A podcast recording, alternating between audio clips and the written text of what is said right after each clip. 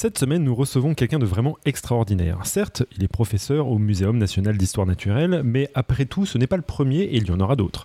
Certes, il a écrit un livre dont le titre est digne des meilleurs ouvrages de thérapie de groupe, Jamais seul, ou un autre qu'on peut utiliser en thérapie de couple peut-être, la symbiose. Mais non, ce qui est remarquable avec monsieur le professeur Sélos, c'est qu'il aime se balader en costume cravate rose pour se faire prendre en photo avec un dinosaure en train de plonger dans des fougères arborescentes. Vous pouvez voir justement la photo dont il retourne sur notre page web. Notre spécimen d'Homo sapiens aujourd'hui présent semble beaucoup aimer se saper. Si, si, vous pourrez regarder toutes les entrées sur Google quand vous tapez son nom et vous verrez. Mais arrêtons de lui chercher la petite bête. Marc-André va nous parler aujourd'hui de microbes et il va nous montrer combien on a toujours besoin d'un plus petit que soi. Vous êtes avec nous pour l'émission 306 de Podcast Science le 3 juillet de l'an 2017 et bienvenue.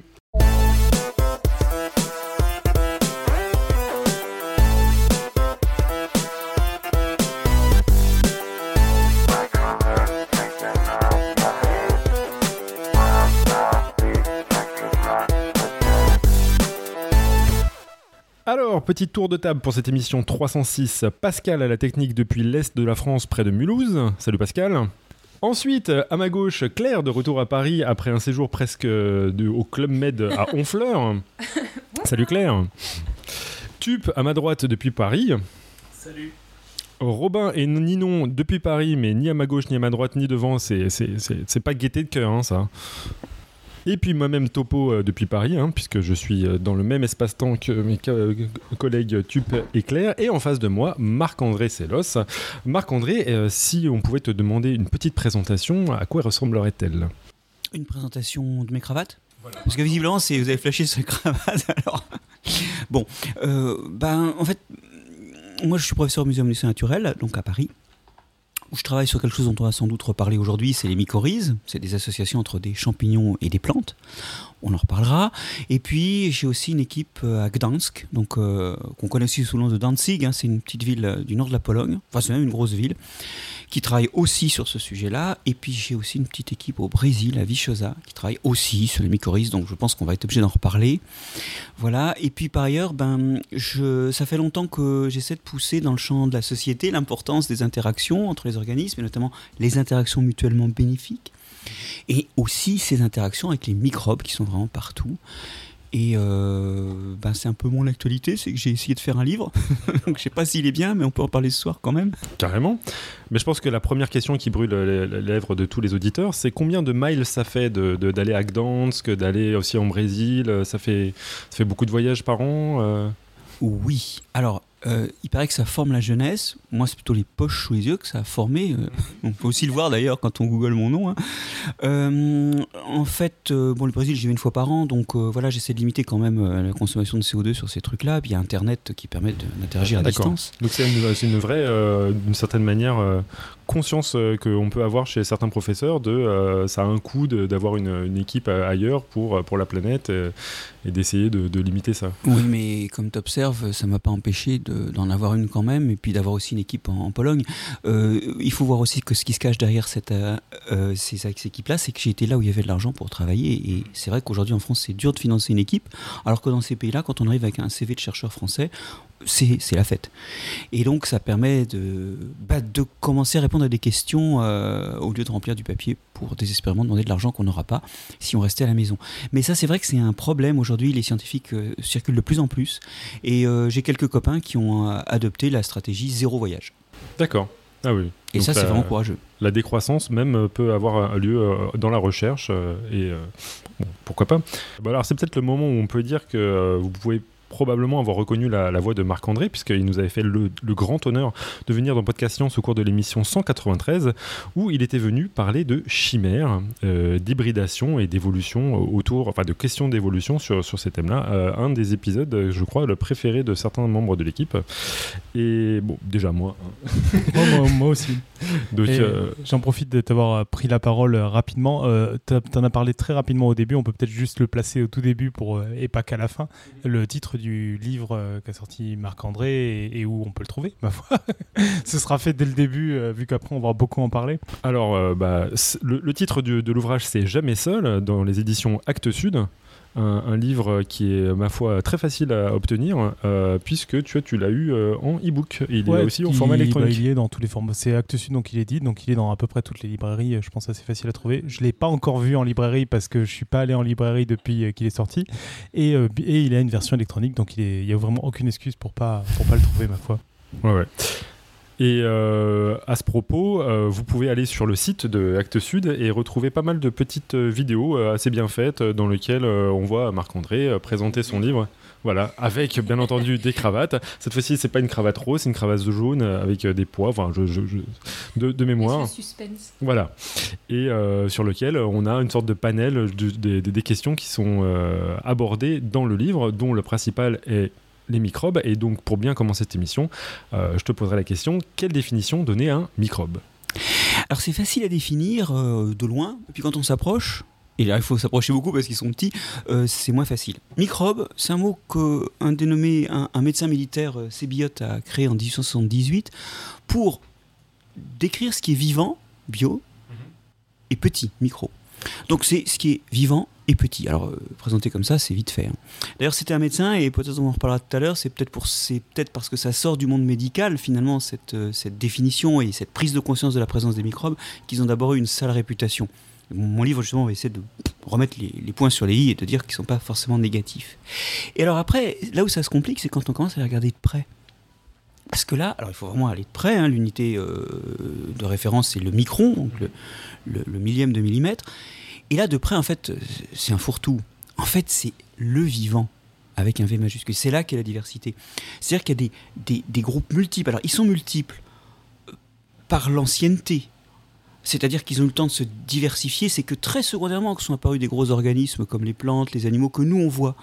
Mais ces lignées-là, elles, bah, elles sont aussi anciennes que la vie sur Terre. Elles ont des milliards d'années de diversification. Et ça nous donne des bactéries, qui sont plutôt de la taille du micron, justement, ce fameux millième euh, de, micromètre.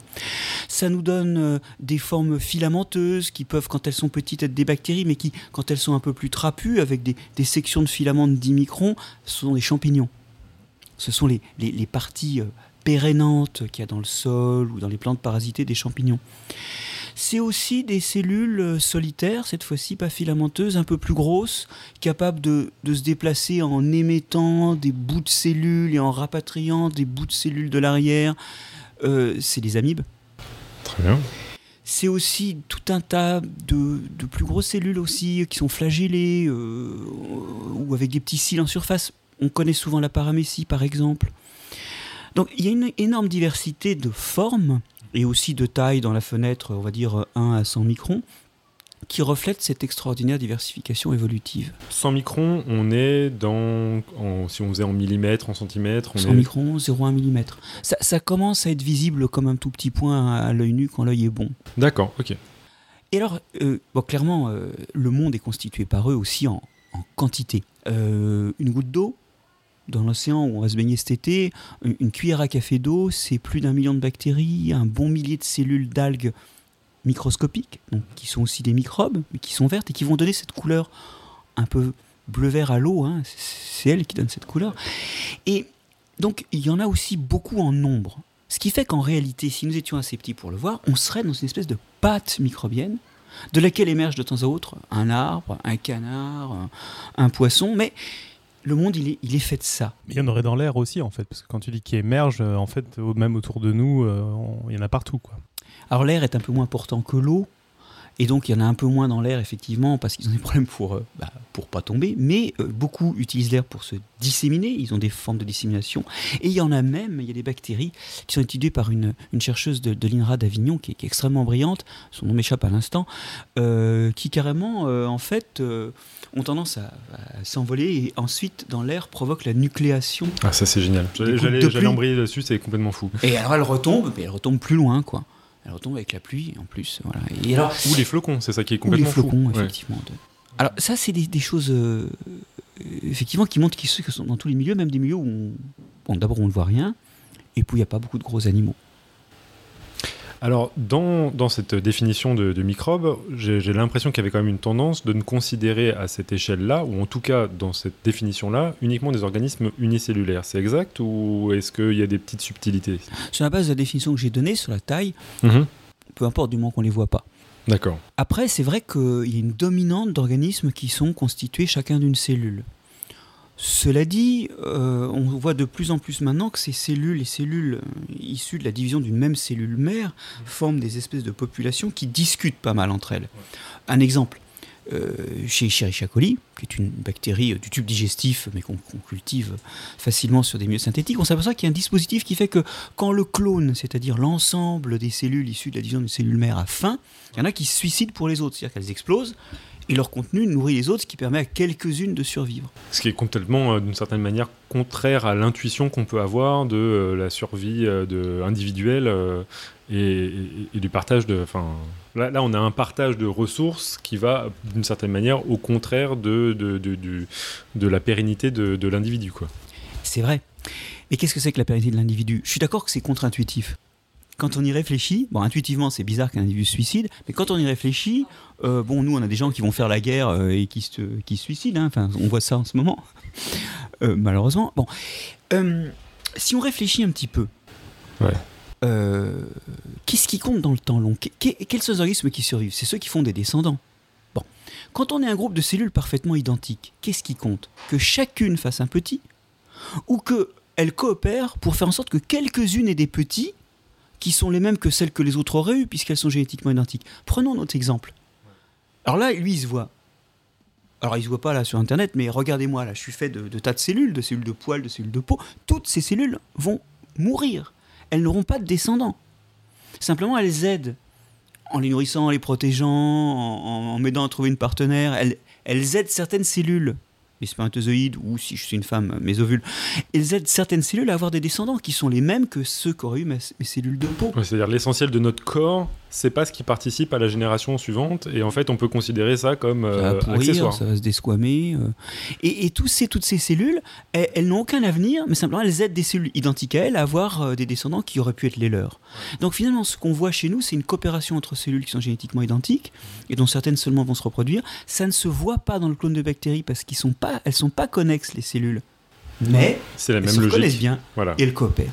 Ce qui fait que finalement, même si ces bactéries sont unicellulaires, fonctionnellement, bah, elle fonctionne à plusieurs cellules.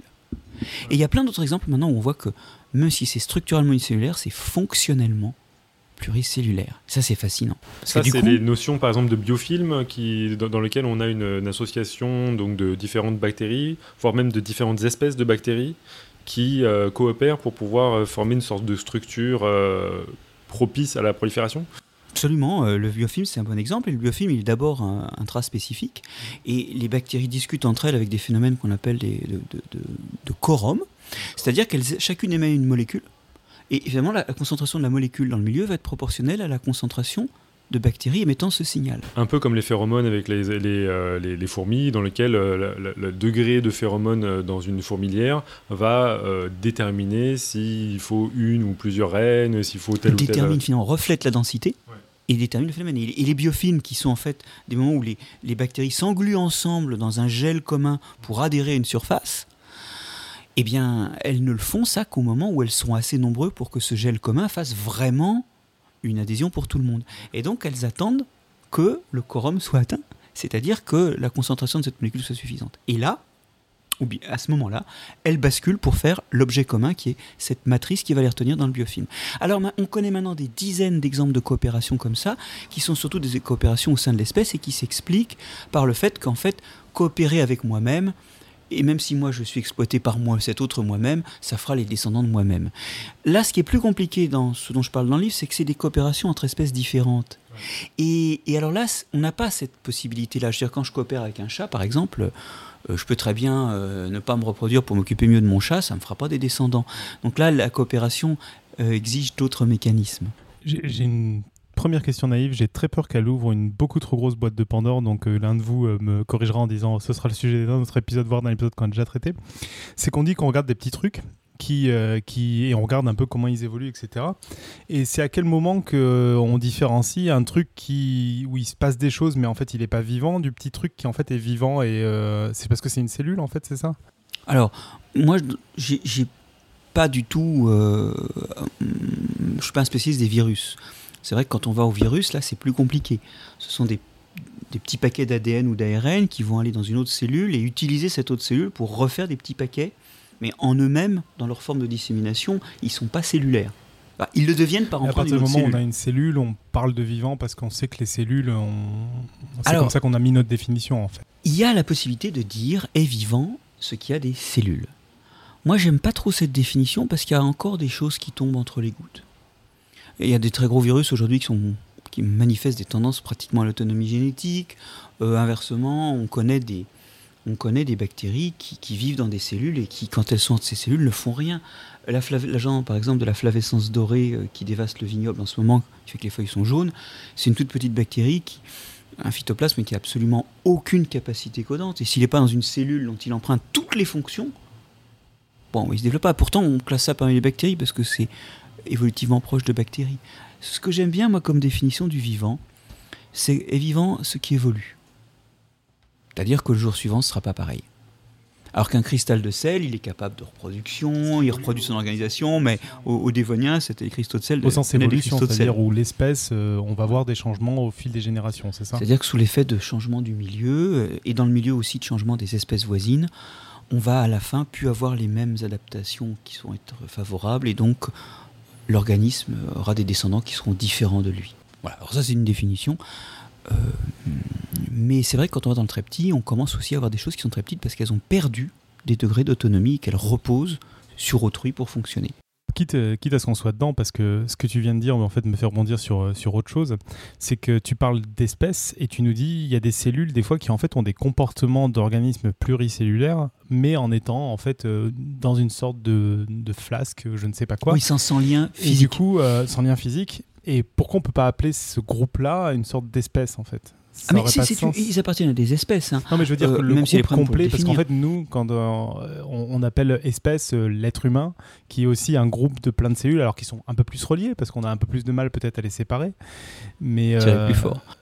Oui, non, mais c'est ça. Mais je veux dire, la, nuance paraît, du coup, en entendant ça, paraît assez, assez faiblarde, en fait. Bah, en fait, j'en avais parlé d'ailleurs en, évoquant à cette précédente émission avec le cas des, des lichens en fait, dans lequel il y a, véritablement un nom d'espèce, alors que maintenant on sait que c'est plusieurs espèces associées. En fait, euh, ce dont tu discutes là, c'est peut-être plutôt l'organisme.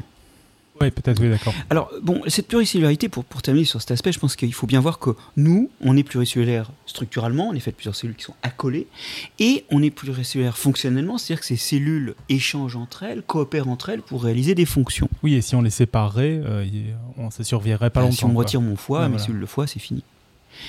Euh, il y a donc une pluricellularité fonctionnelle et une pluricellularité structurelle, et nous on a les deux. Moi je connais des algues, comme les laitues de mer, où les cellules collent ensemble, mais en dehors de coller ensemble, elles font rien ensemble. Si je coupe ma laitue de mer en deux, ça fera deux laitues de mer. Et si je prends une cellule de laitue de mer et que je la découpe bien de ses voisines, et eh ben elle va continuer à proliférer. C'est pas qu'il n'y ait pas un léger avantage à être ensemble, mais après, fonctionnellement, elles ne partagent rien. Bah, elles, elles sont pluricellulaires structurellement, mais pas fonctionnellement.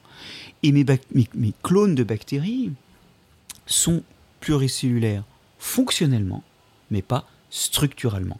Et là, on touche du doigt quelque chose qui rend intéressant l'étude des autres groupes. Parce qu'on pourrait me dire, ouais, mais la biologie, on peut faire ça sur des plantes ou sur des bestioles. Ouais, mais si on fait ça sur des plantes ou des bestioles, il y a des choses qu'on va pas voir.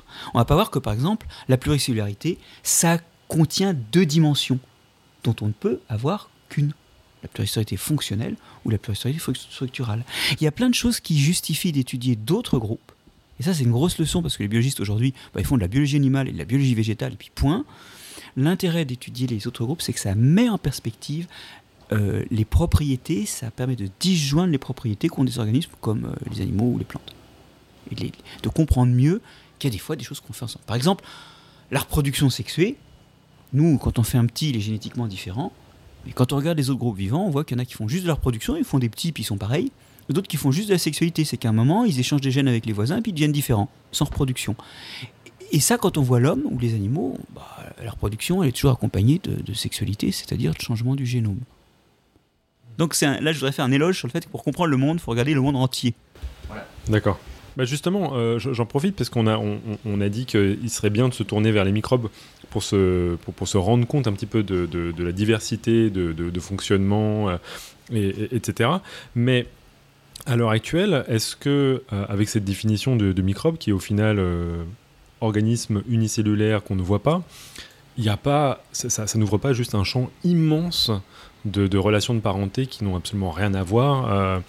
Qu'en est-il de l'arbre phylogénétique, en gros, des microbes là, à l'heure actuelle? Bon, alors, traditionnellement, on disait qu'il y avait trois grands groupes dans le monde vivant. Les bactéries vraies ou bactéries qui correspondent aux bactéries que vous avez croisées euh, dans vos études, si vous avez parlé de bactéries dans vos études c'est celle du yaourt, euh, c'est Escherichia coli qu'on mentionnait euh, précédemment, qui est dans le tube digestif. Euh, chacun d'entre nous, d'ailleurs, on a un... On sent quand même qu'il y a une sacrée hiérarchie dans les bactéries, parce que là, il y a un petit peu de mépris en parlant des, des petites bactéries du yaourt. non, mais c'est pas du mépris, mais je, bon, on les connaît, quoi. Enfin, on sait qu'il y a des bactéries. Ouais, tu vois, Yersinia pestis, là, bon, là, il y a du bagou, tu vois. bon, alors voilà. Bon, il y a effectivement la bactérie de la peste aussi. Bon, alors toutes ces bactéries-là, c'est un premier groupe. Il y a un deuxième groupe euh, qui est celui des archées. Alors, on a mis du temps à les séparer des bactéries parce que, bah, au microscope, c'est des petits points aussi. Donc, euh, un petit point, un petit point, c'est deux petits points, quoi. Ça ressemblait, mais en fait, les différences sont vraiment génétiques. C'est radicalement divergent. Vous allez voir à quel point par la suite. Et puis, le troisième groupe, c'était les eucaryotes. Ça contient les champignons, les animaux. On parlait de paramécie tout à l'heure, d'amibes, les plantes, les algues. Tout ça, c'est des cellules plus grosses qui ont un génome organisé euh, dans ce qu'on appelle un noyau. Voilà, alors ces eucaryotes, euh, c'était le troisième groupe du vivant. Et puis récemment, on a découvert plein de groupes d'archées. Et quand on constitue l'arbre évolutif, on s'aperçoit que bah, ces trucs-là, euh, vu leur position dans l'arbre, on est en fait environné d'un buisson d'archées. Et il n'y a pas trois groupes dans le monde vivant. Les eucaryotes ne sont pas le troisième groupe. Les eucaryotes sont juste un sous-groupe des archées d'un point de vue de l'arbre évolutif, de la généalogie du vivant. Il y a donc deux groupes, les archées et les Ça, c'est une résolution de, de, de, justement des relations de parenté entre voilà. différents, euh, enfin, chez le vivant, qui a été comme assez récente en fait. Ouais. Et oui, et puis alors la découverte de ces groupes d'archées à 4-5 ans, donc ça fait 4-5 ans qu'on commence à dire en fait il n'y a pas trois groupes de vivants, il y en a que que, que, deux. Et nous, nous sommes perdus dans un océan de petites choses. Perdus, nous, animaux et plantes, on nous sommes perdus dans un océan de, de eucaryotes tout petits comme des, des algues unicellulaires ou des, ou des ou des amibes, ou des champignons d'ailleurs qui sont pas visibles à l'œil nu la plupart du temps, mais aussi perdus dans le groupe qui entoure tout ça, hein, qui est au sein duquel nous sommes apparus, qui est un groupe de, bactéries, euh, la plupart d'entre elles unicellulaires, ou vivant en toutes petites chaînettes, mais enfin, bon, rien de bien massif. Je pense qu'il faut quand même qu'on dise maintenant un mot... Euh, de, la puissance quoi, de ces, bactéries. Là où on connaît la respiration et la photosynthèse, chez les animaux et chez les plantes, elles, font des tonnes de trucs dont on n'a pas idée. Enfin, ces microbes font des tonnes de trucs dont on n'a pas idée. Bon, ils peuvent vivre dans des déchets qui seraient insupportables pour nous, comme un, un, pur morceau de bois. Ça, les champignons, ils savent faire. Bon, nous, un pur morceau de bois, franchement, euh, voilà. Et puis, dans les bactéries et les archées, il y en a qui vivent avec des métabolismes hors du commun. Il y en a qui euh, font réagir l'oxygène et le fer. D'accord. Et elles en tirent leur énergie pour vivre. Il y en a d'autres qui font réagir le soufre et le fer. Euh, et l'oxygène, et elles en tirent leur énergie pour vivre. Enfin, elles ont des diversités de métabolisme incroyables. Il y en a d'autres aussi qui sont capables, elles n'ont pas besoin de trouver de l'azote euh, sous forme de sels minéraux ou de protéines dans le milieu. Elles peuvent fixer l'azote atmosphérique. C'est des métabolismes incroyables. Et en fait, j'ai dit que nous, on était capable de respirer, de faire la photosynthèse, mais si on regarde pourquoi, on découvre un truc euh, qui est microbien. Pourquoi on respire? Alors, je prends un bon coup d'oxygène là, et effectivement, avec cet oxygène, je peux transformer le sucre dans mes cellules en, énergie, dans des petites particules qu'on appelle les mitochondries. Mais ces mitochondries, ce qu'on a découvert dans les 40 dernières années, c'est que ce sont des bactéries qui vivent au fond de nos cellules et que notre maman nous transmet dans son ovule. Pourquoi les plantes sont vertes? Parce qu'elles font la photosynthèse et qu'elles ont de la chlorophylle pour ça. Et la partie, la cellule qui fait la photosynthèse, chloroplastes, ce sont des bactéries qui vivent dans les cellules des, plantes depuis des, lustres, hein, des, millions d'années, des centaines de millions d'années. Mais là encore, en fait, respirer et faire la photosynthèse, ce sont des emprunts à ces boîtes à outils gigantesques qu'ont les microbes. C'est ça, cette, cette, phrase de boîte à outils, c'est très très pertinent parce qu'on a l'impression qu'en gros, les organismes qui sur notre planète explorent les, les choses les plus importantes, c'est-à-dire les métabolismes, la, la, de puiser les ressources, ça va être nécessairement des bactéries et des archées, alors que nous, on est juste là à faire notre marché de là, ah, bah vous avez découvert ça. Tiens, je suis respiré, euh... tiens, je vais faire la photosynthèse. Alors, oui, mais il faut bien voir qu'il y a une raison à ça. La vie a commencé par des microbes. Et donc, eux, enfin, l'état microbien a permis à parcours un plus long temps d'évolution. Nous, on est apparu secondairement. Et alors, non seulement on est apparu secondairement, donc on a eu moins le temps de se diversifier, mais en plus, comme quand on est apparu, il y avait déjà des microbes. Et qu'en plus, ces microbes, il y en a plein, ils sont partout. Bah, à un moment, c'était aussi vite fait, c'est même plus vite fait en fait, d'adopter un microbe et de le transmettre à la génération suivante que d'évoluer l'ensemble de tous les tistanestes, que tous les gènes qu'il faut pour respirer ou tous les gènes qu'il faut pour euh, faire la photosynthèse. C'était tout prêt.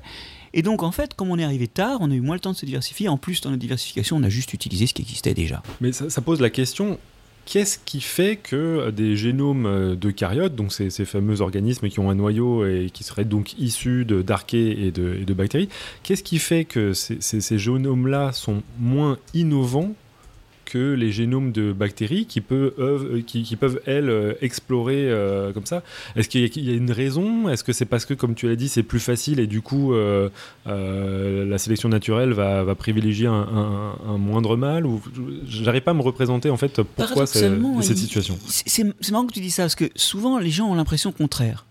Parce qu'il y a un endroit, un domaine dans lequel ils sont super innovants quand même, les, eucaryotes, pour donner leur nom, hein, c'est qu'ils sont capables de faire des structures super complexes toi, mhm. euh, l'orchidée qui est là-bas, euh, Scratch qui est sur l'étagère. Si j'ai Scratch en face de moi. on, a la découverte de l'appartement de Claire euh, en direct. Mais, Mais t'as plein de cariotes en fait, c'est ça que tu te rends pas compte. Ou un cactus. Alors tout ça, c'est des formes super complexes. Donc en fait, c'est les génies de l'emballage. Sont capables de faire des structures super complexes. Bon, la plante, il y a les racines, les feuilles, les fleurs. Nous, on a plein d'organes hyper différents. mais en fait, je pense que je pense pas qu'il soit incapable d'inventer, enfin qu'il y ait une raison biologique qui les rende incapables d'inventer des fonctionnements métaboliques plus complexes. Mais une fois de plus, ça demande du temps d'évolution et dès lors qu'on arrive dans un monde où ces, ces métabolismes ont déjà été inventés par d'autres, le réemploi va plus vite et tout de suite, euh, la niche photosynthétique est, occupée par ceux qui ont adopté une bactérie photosynthétique, et du coup, ça va bloquer l'émergence de ceux qui pourraient bidouiller ça par eux-mêmes. Peut-être que pour qu'on se représente d'une certaine manière ces, ces innovations, il faudrait se représenter combien de gènes, par exemple, sont nécessaires pour qu'une bactérie acquiert la capacité de fixer l'azote? Combien de gènes pour la respiration? On, on mesure ça à combien? Oui, alors fixer. Euh, alors là, je ne suis pas un spécialiste de tout ça, donc je, je donne des enveloppes, hein, mais fixer l'azote, on va dire. Euh, de 10 à 100 gènes, on va faire une code mal taillée. Qui sont tout autant d'innovations évolutives qu'il faudrait avoir pour pouvoir euh, faire ce nouveau métabolisme. raisonnable. Hein. Ah oui. Non, parce que la photosynthèse, là, c'est du, coup, la question, mais par exemple. Alors là, ça fait la probabilité d'avoir tout le jeu de gènes, c'est la probabilité d'en avoir un, puissance 1000. Ouais, c'est ça. C'est pas. Alors, par contre, prenons notre exemple faire de la lumière. On a des bactéries qui font de la lumière. Euh, puis on a des bestioles qui font de la lumière. La luciole, par exemple, pour faire la lumière, c'est deux gènes, ou trois gènes, quoi. Il faut une molécule qui s'active et une autre, la, qui est la luciférine, et puis une enzyme, la luciférase, qui dégrade la luciférine en émettant la lumière. Donc ça fait pas beaucoup de gènes. Et là, on s'aperçoit qu'il y a des organismes qui inventent la lumière hein, par eux-mêmes. Euh, les lucioles, par exemple sur Terre, en fait, les bactéries luminescentes, il n'y en a pas beaucoup. Donc, ce qui est brillant sur Terre, souvent, les champignons luminescents la nuit, ils se débrouillent tout seuls, ils ont inventé ça eux-mêmes. En mer, par contre, là, il y a des bactéries qui font luminescentes et il y a des probabilités fortes de rencontre. Et euh, dans, en mer, par contre, euh, c'est moite, pas moite-moite, mais enfin, il y a les deux scénarios. Il y a ceux qui inventent la lumière eux-mêmes, c'est-à-dire qui par leur propre évolution, et puis ceux qui adoptent une bactérie. Euh, l'exemple le plus sympa, c'est ce petit calmar là qui chasse la nuit pas être vu, et puis ni de ses proies, ni de ses prédateurs. Sauf que quand il y a un clair de, laine, de lune, il, jette une ombre au fond, il projette une ombre au fond. Et donc il a des bactéries luminescentes à sa surface inférieure qui projettent une lumière qui ressemble au clair de lune, et donc là on le voit plus du dessous, ni ses proies, ni d'ailleurs ses prédateurs. Et parce qu'il est accueilli en plus dans, des poches euh, qui, lui permettent d'avoir euh, de, l'espace, des ressources euh, pour Il y a des poches spécialisées dont la formation d'ailleurs est induite au tout début du développement par l'arrivée de ces bactéries qui arrivent sur des petites glandes à mucus toutes petites et puis qui s'installent et qui vont provoquer la déformation de ces glandes à mucus en un véritable organe. Et il élève ces bactéries, donc c'est profitable aux bactéries. Hein. Et puis lui-même, il profite de leur lumière. Et puis le matin, il en, il en expulse une bonne dose et du coup, elles cessent de faire de la lumière parce qu'elles sont plus assez nombreuses. Mmh. Elles ont un phénomène de quorum pour faire de la lumière. Et puis elles se multiplient. Le soir, elles atteignent le quorum et hop, la lumière s'allume à nouveau. D'accord, donc c'est une sorte de, de, tragédie qui se passe en 24 heures, euh, dans laquelle euh, il y a des massacres et puis après ça revient. Ressort, euh, elles vivent dans l'eau hein, aussi, donc c'est pas c'est pas la perte du paradis terrestre. C'est sans doute la bouffe est plus compliquée dans l'eau, mais elles ont un avenir quand même certaines d'entre elles. Enfin, c'est une déportation quoi. Alors, donc on voit très bien là qu'il y a deux moyens d'évoluer quand il n'y a pas beaucoup de gènes pour une fonction. On peut évoluer en piquant une bactérie, mais on peut aussi D'accord. Et plus c'est L'exploration des eucaryotes est quand même possible, mais, euh, mais tu as quand même euh, parlé de, de, nombreux cas dans lesquels euh, bah, les, les, animaux, enfin en tout cas les organismes, s'embarrassent pas d'aller. Et surtout, donc c'est d'autant plus vrai que le trait que l'on vise est un trait qui fait intervenir beaucoup de gènes. Donc je pense qu'on ne saura jamais ce que les eucaryotes auraient pu inventer s'ils avaient été seuls. Mais est-ce qu'on n'est pas du coup des super voleurs est-ce qu'on n'a pas, justement, nous, eucaryotes, cette facilité à choper des microbes Est-ce qu'elle est dans notre génome? Est-ce qu'on a cette, facilité? Est-ce que, euh, justement, c'est quelque chose d'intrinsèque euh, à l'eucaryotisme Oui, alors je ça, c'est vrai, c'est, c'est, intéressant comme réflexion. Ça, je n'en ai pas parlé dans mon bouquin, il faut absolument faire une deuxième édition. J'ai pas pensé à cet aspect. Bon, euh, il y a deux choses qui prédisposent les eucaryotes. Mais en fait, dans le bouquin, j'essaie de pas faire trop compliqué. Donc, les eucaryotes, j'en parle comme d'une maladie honteuse dans un coin. Mais là, là, on est un, peu, un tout petit peu plus euh, pointu. Donc, les eucaryotes ont deux propriétés qui vont leur permettre finalement d'abriter des bactéries. La première, c'est qu'ils ont la capacité de faire ce qu'on appelle la phagocytose. C'est un truc qui est connu des gens parce que c'est comme ça que les, lymphocytes blancs, par exemple, hein, les, les, macrophages euh, avalent les bactéries. Alors, ça veut dire que la, membrane qui entoure la cellule se déforme, et puis ça fait une, elle, bourgeonne, et puis ça fait une petite vésicule. Et puis dans le macrophage, euh, la vésicule elle est bouffée. Bon, j'allais dire, on connaît tout ça parce qu'on a vu Il était une fois la vie euh, biologiste globalement, mais c'est ces gros trucs. Et donc c'est le poubelle là, tu vois. c'est ça. Mais alors le problème, Et le flic aussi qui mange. T'es pas obligé de digérer le machin que t'as as bouffé.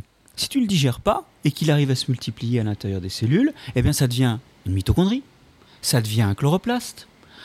Euh, donc il y a cette capacité d'héberger dans les cellules après phagocytose et si on ne digère pas ce qu'on a absorbé, si cette chose se multiplie, parce que puis qu'elle passe la, la, barrière de la reproduction aussi. Voilà, il faut qu'elle se multiplie, que cette vésicule et la bactérie qu'il y a dedans soient capables de se diviser, de façon à ce que quand la cellule se divise, il y en ait pour tout le monde dans la descendance. Ouais on pourra parler d'un exemple euh, qui, se passe. Bah, alors on parlera peut-être après de la deuxième de prédisposition des eucaryotes. Moi j'ai un exemple marrant d'un bestiole que les Japonais avaient étudié qui s'appelle l'Athéna. Athéna, ça veut dire bizarre en japonais. Et non une déesse. Euh, parce que moi j'étais là-dessus. Ah oui, ça veut dire que c'est une déesse romaine. Grecs. Euh. Oui, ça c'est vrai. Mais là c'est du japonais. Donc là, ça veut dire bizarre. Et ce truc est bizarre parce qu'il est fait de. C'est un unicellulaire qui se balade dans l'eau avec des petits flagelles. Il y en a des verts et des blancs. En fait, les blancs sont capables d'avaler une algue et puis elle se elle reste dans la cellule, elle n'est pas digérée et elle les nourrit par photosynthèse. Et quand ils se divisent en deux, comme elle ne se reproduit pas en captivité, eh ben, il y a une cellule qui est blanche et qui restera blanche jusqu'à ce qu'elle retrouve une algue et une cellule qui est verte. Donc la reproduction en captivité, c'est aussi un truc qu'il faut, faut pas digérer ce qu'on a bouffé, il faut qu'il se reproduise, et là il pourra. Euh... tu, n'avales pas. non mais bon, comment faire une plante? Eh ben, C'est une indigestion de cyanobactéries. Comment faire un eucaryote qui respire? C'est une indigestion de mitochondries. Alors, euh, ah, donc c'est beaucoup moins glamour. En gros, les eucaryotes, une des facultés euh, que moi j'étais là, euh, on est des super voleurs. En fait, c'est qu'on bouffe tout, quoi. Ça. Bah, ça. a commencé sans doute par des, par des, effectivement, de la consommation de proies. on bouffe tout. Tu vois pas la tube, il chasse sur la table. D'ailleurs, il faudrait sortir les saucisses polonaises là. Oui, j'y vais.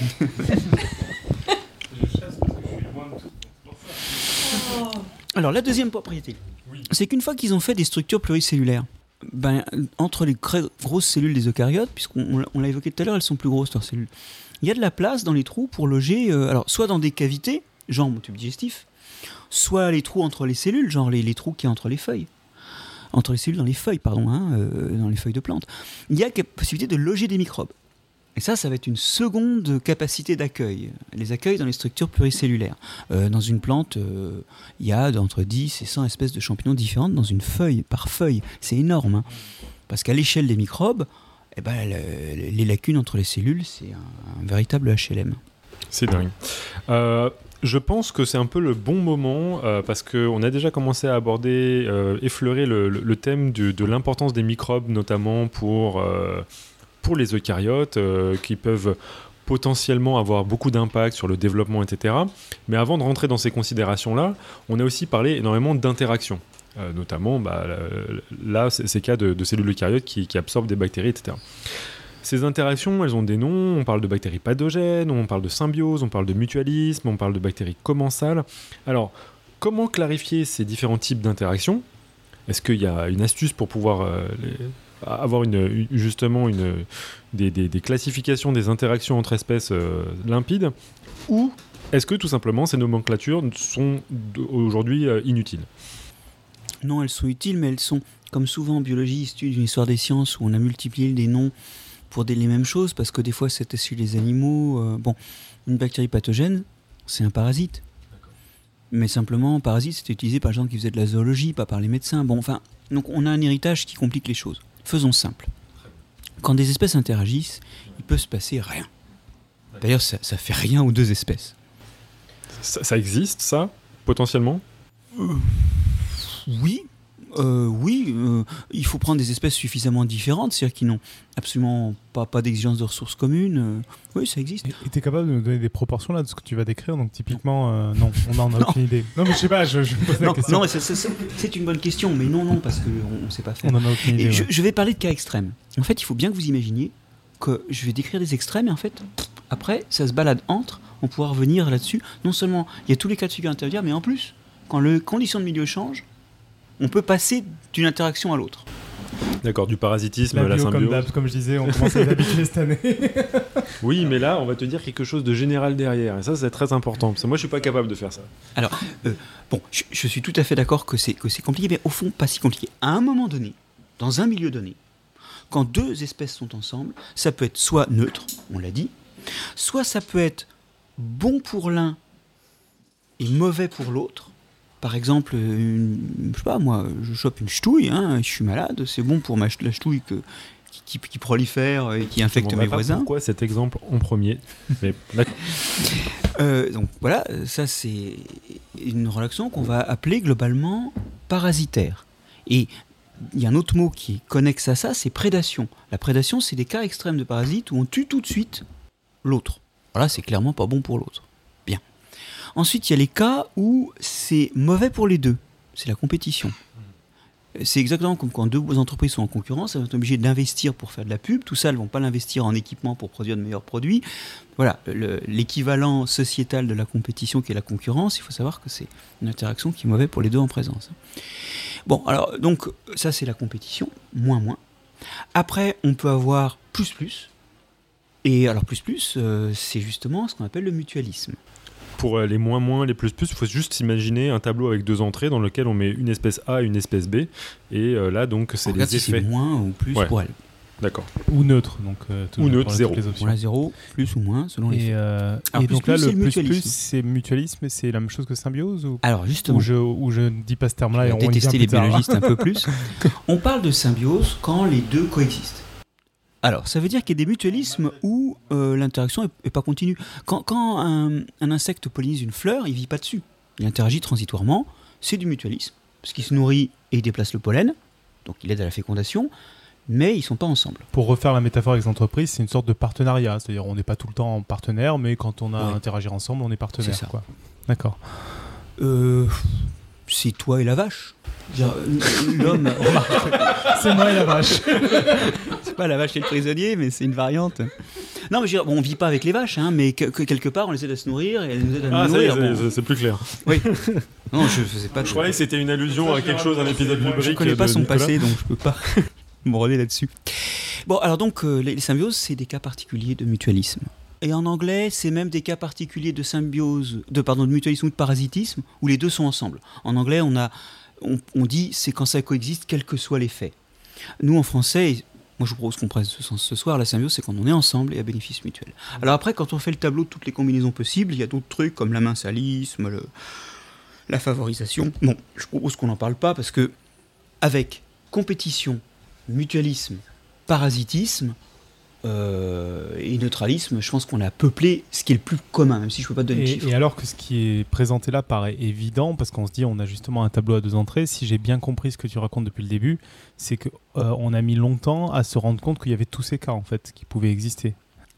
Alors, oui et non. Euh, on a d'abord vu les cas de parasitisme parce que là, ça induit des dysfonctionnements. On a tout de suite mis la main dessus. C'est comme ça que les microbes ont été approchés, surtout souvent en cours du 19 par des médecins.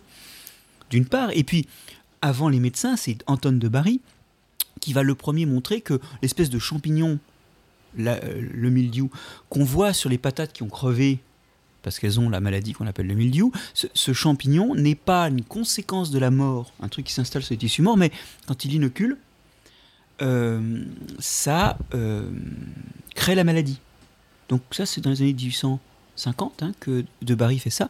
Et donc on, découvre les microbes par la maladie parce qu'on voit la maladie. Mais il faut réaliser un truc, c'est que, je vous ai déjà parlé des trains qui n'arrivent pas à l'heure, je pense. On parle des trains qui n'arrivent pas à l'heure. Est-ce qu'on a parlé des trains qui n'arrivent pas à l'heure Pas dans mais... Une émission à faire ah, Moi, j'en ai parlé euh, tout à l'heure avant l'émission parce que j'étais à la bourre chez moi parce que le train. D'ailleurs, on peut faire un petit clin d'œil à la SNCF qui, la semaine dernière, a lancé son premier train vers Toulouse qui était censé prendre une heure de moins et qui en a mis 4 de plus. Oh, moi, j'ai pris la LGV pour aller à Rennes et il y avait eu zéro problème. Et... Euh, mais là, c'était le premier, c'est pour ça que c'était. Alors, cette discussion, est hautement intéressante. Elle est vraiment dans le sujet Est-ce qu'on pourrait avoir une première impression euh, négative à ce point? Non. En fait, euh, on parle des trains qui n'arrivent pas à l'heure parce que ça nous énerve, on les remarque, mais personne ne donne autant de temps dans la conversation aux trains qui arrivent à l'heure qu'il y a en proportion de trains qui arrivent à l'heure. Et donc, ce qu'on découvre aujourd'hui, c'est que derrière la bonne santé, il y a aussi des propriétés qui sont celles des microbes. On va reparler de ça pour l'homme, mais la défense contre les pathogènes, euh, bah, c'est notamment toutes les bactéries qu'on a dans le tube digestif et sur la peau qui, font écran, qui luttent. Et en fait, euh, vu ce que tu décrivais au début sur la, quantité de microbes qu'on avait autour de nous, en fait, il doit y en avoir beaucoup plus qui sont bénéfiques ou neutres que euh, ceux qui sont négatifs, en fait. Bah, en fait, oui, et c'est la bonne nouvelle. Parce que si c'était pas vrai, ce serait l'horreur. Et en fait, au cours de notre évolution, on a recruté des tonnes de microbes pour des tonnes de choses. Bon, aujourd'hui, on, on devine sur l'homme parce qu'on maintenant on devine, on, comprend que l'autisme a un déterminisme microbien. C'est lié à des altérations de la flore du tube digestif. Et on teste sur des souris parce qu'elles, on peut les bidouiller comme on veut, on peut les élever sans bactéries, on peut leur rajouter certaines bactéries, par exemple les inoculer avec des bactéries de tube digestif d'autistes. Et là, on voit qu'elles développent des, troubles autistiques. Euh, l'équivalent mutatis mutandis pour des souris, c'est-à-dire euh, peu d'attention pour des visiteurs, des choses comme ça. Pour clarifier, on est, on est en train de parler non pas de c'est un des facteurs qui explique l'autisme. On est, on est, ou, c'est vraiment le, truc crucial et c'est une nouvelle, nouvelle, découverte ou je m'en présente pas. C'est tout à fait exact d'insister sur le fait que c'est un des facteurs. Mais ce, hmm. qu'on découvre, c'est qu'en fait, ce sont des régulateurs du développement. D'accord. Et du comportement. C'est énorme ça. Ah oui, oui. Mais alors, là où tu as tout à fait raison, c'est qu'il ne faut pas tout de suite dire Ah, ben, nous sommes des marionnettes aux mains des microbes. Petit 1, euh, eux aussi sont des marionnettes euh, aux mains de nos boyaux ou à la surface de notre peau. Hein. Ils, dépendent de nous aussi. Bon, tout le monde se tient par la barbichette là. Et la deuxième chose, c'est qu'effectivement, on a aujourd'hui des tests euh, sur des maladies dont on pense que les microbes, notamment ceux du tube digestif, contribuent à les amplifier, notamment le diabète ou l'obésité. On sait maintenant faire des transferts fécaux, c'est-à-dire que après éventuellement avoir fait une antibiothérapie pour nettoyer le tube digestif, on inocule la flore d'un individu qui ne présente pas les symptômes. Et ce qui se passe, c'est qu'on a des rémissions. Oui, il y a une émission sur le caca, vous en avez peut-être parlé Non, justement, on n'a pas pu en parler. Je voulais en parler, mais on m'a dit qu'on en avait déjà parlé. Merde alors, c'est le cas de le dire, voilà. C'était la. Donc alors, donc euh, le problème, c'est qu'on a des, il y a notamment eu ça pour les diabétiques. Là, il y a eu un très très joli test qui a été fait, qui a montré qu'on avait une régression des symptômes euh, de diabète, mhm. mais petit à petit, au bout de quelques mois, on revient aux symptômes habituels et à la microflore normale. Ça veut dire qu'il y a un déterminisme qui est soit lié à l'environnement général de l'individu, soit lié à son génome, soit plus probablement à l'interaction entre les deux, et les bactéries ne sont qu'un relais. Mais néanmoins, ce relais, et c'est ça qui est prometteur, on peut agir dessus pour euh, réverser les symptômes, au moins transitoirement. Et oui, c'est, d'une certaine manière, c'est beaucoup plus encourageant que juste une perspective dans laquelle on devrait faire de la thérapie génique pour pouvoir sauver ce genre de, choses. Là, on a euh, une manipulation de quelque chose qu'on est d'une certaine manière, euh, le, potentiel d'action est probable quoi, sur, sur des bactéries. C'est des voies complètement inexplorées les leviers qu'on va soulever seront énormes. Cela dit, euh, je vois aujourd'hui des gens qui sont heureux de ça. Alors, je, vais prendre encore un autre détail corporel. Euh, la flore vaginale, par exemple, a un rôle très important dans la protection, euh, parce que c'est quand même un recoin du corps où pourrait se développer un peu n'importe quoi. Au niveau microbien. Il y a des lactobacilles et tout un tas de, bactéries qui fermentent le mucus et qui acidifient le, vagin, qui sont responsables d'une protection euh, contre l'arrivée d'autres microbes, à la fois par leur présence, par des antibiotiques qu'ils produisent, notamment des thiopeptides. Alors c'est marrant parce que euh, c'est des, des, antibiotiques qu'on est en train de. Juste pour qu'on se représente euh, à quoi ça ressemble, c'est des petits bouts de protéines et Avec une fonction thiol. D'accord. Donc euh, SH quoi. Euh, mais aussi il y a la silification du milieu qui est un écran protecteur parce que les autres microbes n'aiment pas trop l'acidité. Puis ils font un base sur les ressources donc il n'y a pas grand chose pour les autres. Bref, ils ont un rôle protecteur. Mhm. Et qu'est-ce que je découvre en allant acheter mon tube d'aspirine à la pharmacie l'autre jour?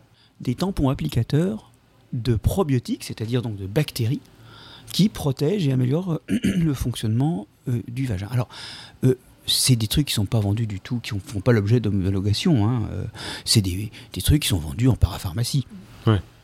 Et aujourd'hui, personne ne sait si c'est un rôle. Je ne vois pas les études qui ont été faites derrière. Des études et surtout personne ne connaît les effets secondaires parce que ce sera comme les médicaments chimiques, mm. les médicaments bactériens. Ils permettront d'agir, mais ils pourront avoir des effets secondaires lesquels, bah, comme on n'a pas encore exploré. Remarquons quand même que déjà dans les tampons, on ne sait pas trop euh, quels sont les produits chimiques qui ont été mis et qui peuvent avoir euh, des grosses perturbations dont on, ne parle pas. Parce que, voilà. De toute façon, pour les risques chimiques, on les a déjà. Mais c'est pas une raison pour ajouter les, risques microbiens. Donc, ça ouvre une voie d'exploration à la médecine, mais qui en est assez balbutiement. Et il n'y a que très, il n'y a qu'une seule maladie, les diarrhées avec Clostridium, qui sont en routine maintenant, euh, qui sont des diarrhées récidivantes. Hein. Quand on traite par antibiothérapie, le premier truc à se réinstaller, c'est le Clostridium difficile qui fait la diarrhée. Donc les gens finissent par avoir des nécroses du tube digestif, c'est l'horreur totale. Et alors on leur fait une dernière antibiothérapie et on leur injecte euh, la microflore. Souvent on prend la microflore du conjoint de quelqu'un de la famille parce que c'est un peu moins C'est plus sympa en famille. Et pour, pour, pour, finir les détails techniques, ben, on l'injecte soit par voie anale, soit par des capsules à dissolution intestinale. Alors juste une petite parenthèse, parce que David, depuis tout à l'heure sur la chatroom, attend que ça parle d'anus. David, c'est bon, c'est le moment là. J'avais pas vu ça. Bah voilà, c'est spécial dédicace pour David. En tout cas, euh, le truc est que ces patients-là, qui vivent une vie infernale et qui sont promis à l'ablation de l'intestin, ils ressortent du jour au lendemain et ils mènent ensuite une vie normale. Et là, c'est tellement handicapant comme maladie qu'il n'y a pas photo. Même s'il y a des effets secondaires, on y va. Euh, par contre, des traitements plus subtils de maladies du métabolisme ou du maladie du comportement, là, on est encore très très très loin. D'accord. On, le voit quand même, les, microbes, là, à, cette échelle-là, peuvent avoir des perspectives euh, bah, de, justement de, médicaments, en médecine, etc. Mais euh, dans Jamais Seul, ça va plus loin. On apprend que les microbes seraient des façonneurs de civilisation. Euh, voir qu'ils auraient orchestré des changements à l'échelle planétaire. Alors, c'est exagération ou il y, a vraiment, y a vraiment quelque chose de scientifique derrière? Oh, Non, non, il faut acheter le livre, hein, c'est un bon livre. Non, plus sérieusement, euh, il y a l'aspect civilisationnel et l'aspect planétaire, mais les deux nous racontent qu'ils sont petits mais grands par leurs conséquences. Et c'est deux histoires différentes qui racontent la même chose. Alors, au niveau civilisationnel, il faut comprendre que quand on est passé à l'alimentation néolithique, on est passé d'une alimentation diversifiée, euh, sans doute parce qu'on avait tout chassé et cueilli tout ce qu'on pouvait cueillir, hein, enfin ça ne devait pas être la joie, on est passé à une alimentation finalement où sont surreprésentés certains, certains aliments. Le lait, les céréales, euh, bon. Et en fait ces aliments, ben, en grande quantité, ils sont toxiques. Le lait contient du lactose. Et l'adulte ne digère pas le lactose, ça donne la diarrhée. Le, le, chou est toxique. Il contient des toxines de chou qui se défend c'est, euh, ça abîme le foie et puis euh, c'est très peu digeste. Le chou sauvage. Les céréales contiennent des phytates qui sont des inositolphosphates, c'est-à-dire qu'on prend un, composé à 6 carbones et chacun de ces carbones s'attache à un phosphate. Donc ça fait 6 charges négatives qui vont absorber secondairement tout le calcium, le magnésium, le fer qui traînent. Quand on mange des céréales, ces phytates, d'abord le phosphore n'est pas libre, pas digeste, pas biodisponible pour nous, mais en plus, cette pince anionique, cette pince à charge négative, prend tous les cations qui traînent dans le tube digestif et ils ressortent dans les selles. Alors, redédicace pour l'anus. Par l'anus, David. et euh, bah donc, du coup, euh, on, se déminéralise. Euh, en fait, la solution a été trouvée d'une façon microbienne. Quand on fermente le chou pour faire de la choucroute, les bactéries s'empressent de détoxifier ces toxines qui sont toxiques pour elles, toxiques pour elles. D'accord, spécial dédicace du coup à Pascal. Quand on... ouais, c'est toute l'Europe centrale, hein, le chou. Et euh, Puis le chou en Europe centrale, c'est autre chose que chez nous, parce qu'il y a plusieurs types de choux fermentés. Et oui, c'est c'est vraiment très intéressant à explorer. hein. Euh, le, le lait. Alors le lactose, c'est simple, on fait du fromage et du yaourt, les microbes bouffent le lactose, plus de lactose. Alors on a perdu ça de vue, pourquoi? Parce que maintenant, soit on a sélectionné des, des plantes qui sont moins toxiques. Aujourd'hui, le chou cru, c'est pas toxique. Les céréales contiennent moins de phytates. Donc on, sait- on- on peut le voir, ça On s'est débarrassé des, oui. des gènes euh, qui. Bah oui, euh, même empiriquement. D'accord. Même empiriquement.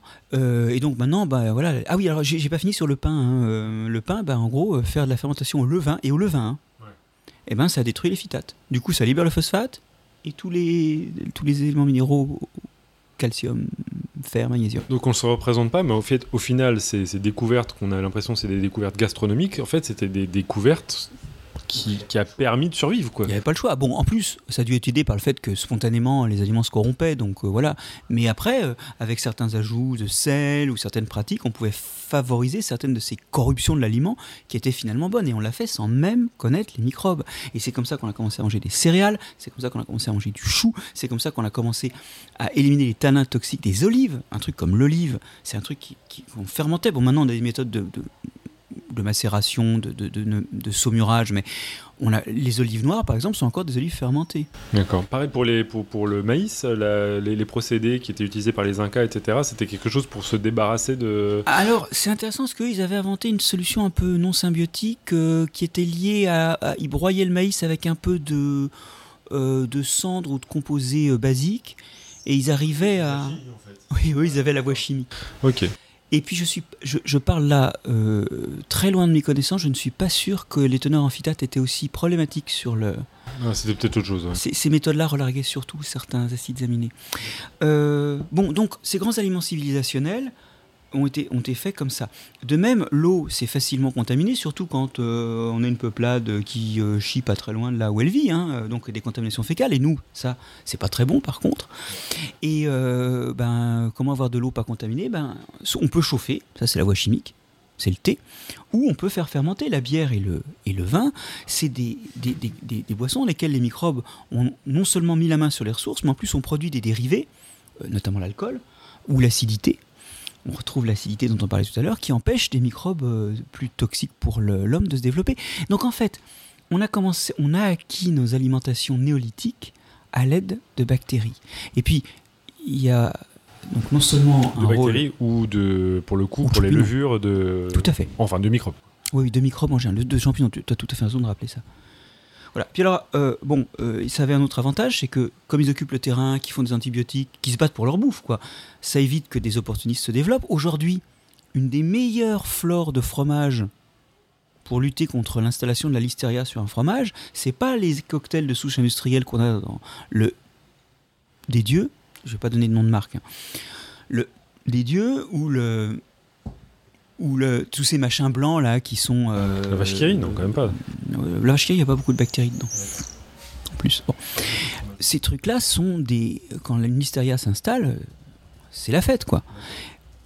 Le meilleur écran qu'on connaisse, c'est l'espèce de ramassis de champignons venus de la cave et de l'environnement qui pousse sur la croûte du Saint-Nectaire. Et ça, en fait, c'est un écran superbe pour. Donc, ces méthodes conservent aussi les aliments en empêchant des saloperies de s'installer. Et puis, autre et dernière vertu, c'est que quand on stocke les aliments, les, les vitamines s'altèrent. La vitamine A, la vitamine C s'oxydent. Et quand on mange un aliment fermenté où il y a des cellules vivantes de microbes, eh ben, elles contiennent des vitamines. Donc, ben, on a des vitamines en toute saison. Ma compagne est polonaise, et euh, quand elle était petite, sa grand-mère lui faisait tout le temps bouffer des ogórek quichonné. C'est des cornichons fermentés. Alors c'est la même fermentation qui était men- mentionnée tout à l'heure, hein, euh, celle qu'on utilise pour les navets et les légumes.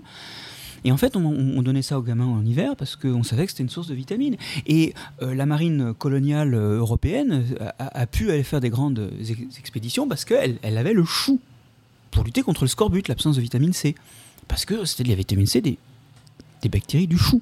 Enfin, de la choucroute, pardon. Donc euh, je- voilà, l'idée c'est que c'était en plus enrichir l'aliment. Alors là, bon, on a tout dit. Et puis, tu disais c'est bon. C'est bon, mais si on donne à un enfant de l'alcool, ou si on lui donne du fromage, ou un truc acide comme euh, un bout de saucisson, il fera la moue. Ça, ça prend, hein. C'est des goûts culturels. On apprend à aimer parce que nous, on n'aime pas le pourri, biologiquement, mais quand nos parents nous apprennent que certaines formes de pourri sont bonnes, ben, on s'y habitue. Et là, j'ai une théorie. Je vous la fais. Je pense qu'on a été sélectionné biologiquement pour être repoussé par le pourri sur l'odeur. C'est pas la peine de le foutre dans la bouche. Si on vainc l'odeur, si on arrive à vaincre l'odeur, parce que le poisson fermenté japonais, ça pue. Le fromage, le lait fermenté français, ça pue. Mais le, le, je Munster, petit hommage à l'Alsace au passage. Le, Munster, quand on l'embouche, par contre, il pue plus. Je pense qu'on n'a pas été sélectionné sur un rejet des aliments pourris en bouche, puisque en fait le, rejet à l'odeur faisait écran. Et là, on peut commencer à aimer. Et on peut d'autant plus aimer que chaque fois que la fermentation détruit les protéines, comme dans le fromage ou dans le poisson fermenté japonais, qui au fait est très bon, alors que ça pue, hein, dans les acides aminés libérés, il y a un acide aminé qui est le glutamate. Donc en fait, c'est des exhausteurs de goût. Parce qu'on on détruit des protéines qui n'ont pas forcément beaucoup de goût en petits acides aminés qui ont du goût. Et puis, non seulement ils ont tous du goût, mais en plus, il y en a un qui est un exhausteur de goût, le glutamate. Et d'ailleurs, c'est l'origine de toutes les recettes où on rajoute du gnocchman, où les Romains rajoutaient du garum, qui était du jus de poisson pourri, comme, comme, comme le gnocchman. hein.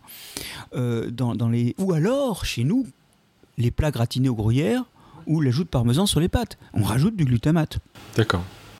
Donc en fait, le goût c'est secondaire, mais c'est vrai que ça joue dans la stabilisation. Même aujourd'hui, on n'en a plus besoin de l'utilisation des fermentations microbiennes. Mais elles ont permis à nos civilisations de passer à ces aliments civilisationnels dont on parlait. Je pense que tous ces aliments, euh, on ne voit pas de civilisation qui peut s'en passer, quoi. De- que ce soit de la bière, que ce soit de, du pain, euh, même euh, bah, convertir des, des- des légumes en quelque chose de, oui, alors ils ne fermentent pas toujours la même chose. hein. Bon, Mm. les Japonais, ils fermentent euh, du soja, hein, c'est le natto, qui Ouais. c'est aussi un truc qui est pas mauvais.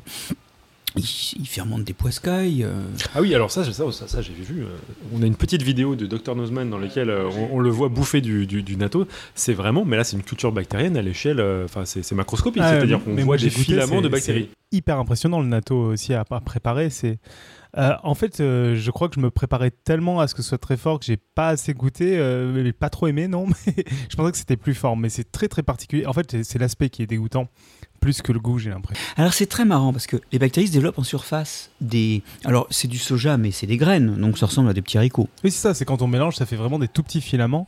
Et, alors qui elles sont en surface collants. et elles ont des polysaccharides. Et ces polysaccharides, dès qu'on tourne, alors on tourne sept fois, hein, c'est le, c'est la règle. On tourne sept fois son pot avec les. Ça se mange au petit déjeuner surtout. Oui, oui, Bon. c'est ça. Moi, c'était au petit déj, oui. Et tout de suite, ça monte en neige, quoi. Donc ça fait des grands fils gluants dans tous les sens. Et alors ça, les, les orientaux qui sont beaucoup plus doués que nous pour les textures en bouche, ils aiment bien parce que ça va faire une espèce de glu en bouche. Bon, bah, on aime ou on n'aime pas, mais c'est très original au point de vue texture. Enfin, je sais pas ce que t'en as Mmh, pensé. De texture, c'est, j'ai jamais vu un truc C'est comme un ça. peu amer. Il y a une légère amertume. Ça, c'est l'hydrolyse des acides aminés, des, des protéines du soja, euh, qui fait que c'est un peu comme dans les Saint-Marcelin qui sont très hydrolysés, très liquéfiés. On retrouve une amertume qui est liée à l'excès de concentration de certains acides aminés. Et puis pour le reste, c'est pas si fort en goût. Non, en, en goût, étonnamment, en effet, c'est pas si fort. C'est vraiment un, ça a un aspect qui, euh, pour nous, en tout cas, enfin pour moi, est, est très, euh, enfin très bizarre. Où tu te dis, euh, je pense que c'est un peu le même aspect pour certaines personnes qui doivent découvrir le, le camembert bien coulant en Mais France. oui, quoi. C'est, C'est euh, là qu'on voit que c'est culturel. Et donc très riche en, en acides aminés et En vitamines, c'est ça et vitamine K, oui. C'est c'est une source, le natto. Ça, ce que dit tout le monde, oui, c'est que c'est excellent pour la santé, par contre. Alors, et c'est bon pour la santé, et, et, euh, voilà. Donc, euh, alors, ça veut dire deux choses. Ça veut dire que nos pratiques ne pouvaient pas ne pas croiser les microbes puisqu'ils sont partout. On les a trouvés sur le chemin. Jamais seul, on le répète, acte Et- sud. Mais là, alors, voilà, là, est-ce que c'est une symbiose? Enfin, toi et moi, on vit pas avec des bactéries du natto ou même avec les bactéries du yaourt. C'est une symbiose collective. C'est-à-dire que c'est nos, nos groupes humains qui vivent en symbiose collectivement. Euh, par exemple, euh, bon, bah, c'est vrai, le, le vigneron, lui, il est vraiment en symbiose avec les levures. Il est souvent avec elles, quand il fait son vin. Mais globalement, à part quelques individus qui ont en interaction, directe, tout le groupe qui profite de ces microbes et qui pousse certains d'entre certains de ses membres à s'occuper de ces microbes, tout le groupe n'est pas vraiment en symbiose. Ça existe dans le monde vivant. hein. Il y, a, des fourmis champignonistes, par exemple, qui élèvent des champignons dans leur, fourmili- dans leur fourmilière. Et c'est pas toutes les fourmis qui s'occupent du champignon. Il y en a quelques-unes qui s'en occupent et pour tout le groupe. Donc dans la nature aussi, il arrive que des fois l'interaction bénéfice réciproque se soit effectuée entre un groupe d'organismes d'un côté et les microbes. Et nos civilisations n'ont donc fait que retrouver des chemins de l'évolution biologique. C'est ça, c'est ça qui est marrant, c'est que pour ces fourmis, on se représente pas, mais euh, ça, ça précède euh, n'importe quelle civilisation humaine de plusieurs euh, dizaines, voire centaines de millions d'années. hein. Bah voilà, c'est des, des sociétés, alors en plus très organisées au niveau des, des fonctions et, et des spécialisations des individus, qui euh, font de l'agriculture, euh, de- enfin qui cultivent des champignons, euh, comme nous on cultive des champignons de Paris. Et alors c'est la même chose que nous. Elles ramassent des feuilles qu'elles peuvent pas bouffer, parce qu'elles ont rien pour les digérer. Alors elles, elles sucent un peu le, le jus qui s'écoule, parce que là il y a des choses bonnes à, à digérer, et elles entassent toutes ces feuilles sur une meule où elles cultivent un champignon, dont elles mangent des espèces d'excroissance charnues très développées. Euh, là, le champignon suicide une partie de lui-même pour être entretenu, en quelque sorte. hein. On revient à une suicide d'une- partie de soi-même de tout à l'heure. Et il y a donc ces meules de culture au sein de, de fourmilières qui, selon les espèces, c'est les fourmis atines du Nouveau Monde, hein, dans les zones tropicales. Alors, selon les espèces, c'est des petits nids qui sont gros comme euh, mon poing, avec une seule meule de culture, ou des nids titanesques qui peuvent euh, être enterrés jusqu'à 6 mètres de profondeur et mesurer 80 mètres de diamètre, hein, des réseaux de, de chambres où elles cultivent ça. Donc une véritable civilisation euh, Oui, en tout cas, fourmi, et Voilà, et une, une interaction entre le groupe fourmi et un microbe. quand même fascinant. Et donc on a évolué, euh, abordé le, les microbes façonneurs de civilisation, mais il y a aussi un élément dans lequel on voit des changements à l'échelle planétaire qui auraient été organisés par des microbes. Alors là, on est sur quoi? Sur du changement climatique euh, Sur euh, qu'est-ce que, que qu'est-ce que peuvent faire les, microbes à l'échelle planétaire? Alors, je vais raconter un premier truc qui, est assez géant, mais que beaucoup des auditeurs connaissent sans doute. En fait, euh, et qui n'est pas du tout lié à la symbiose. Il n'y a pas d'oxygène dans l'atmosphère primitive. C'est les premières bactéries, des cyanobactéries dont on parlait tout à l'heure, dont certains descendants sont devenus les plastes qui font que les plantes sont vertes, qui ont commencé à émettre cet oxygène comme déchet de la photosynthèse.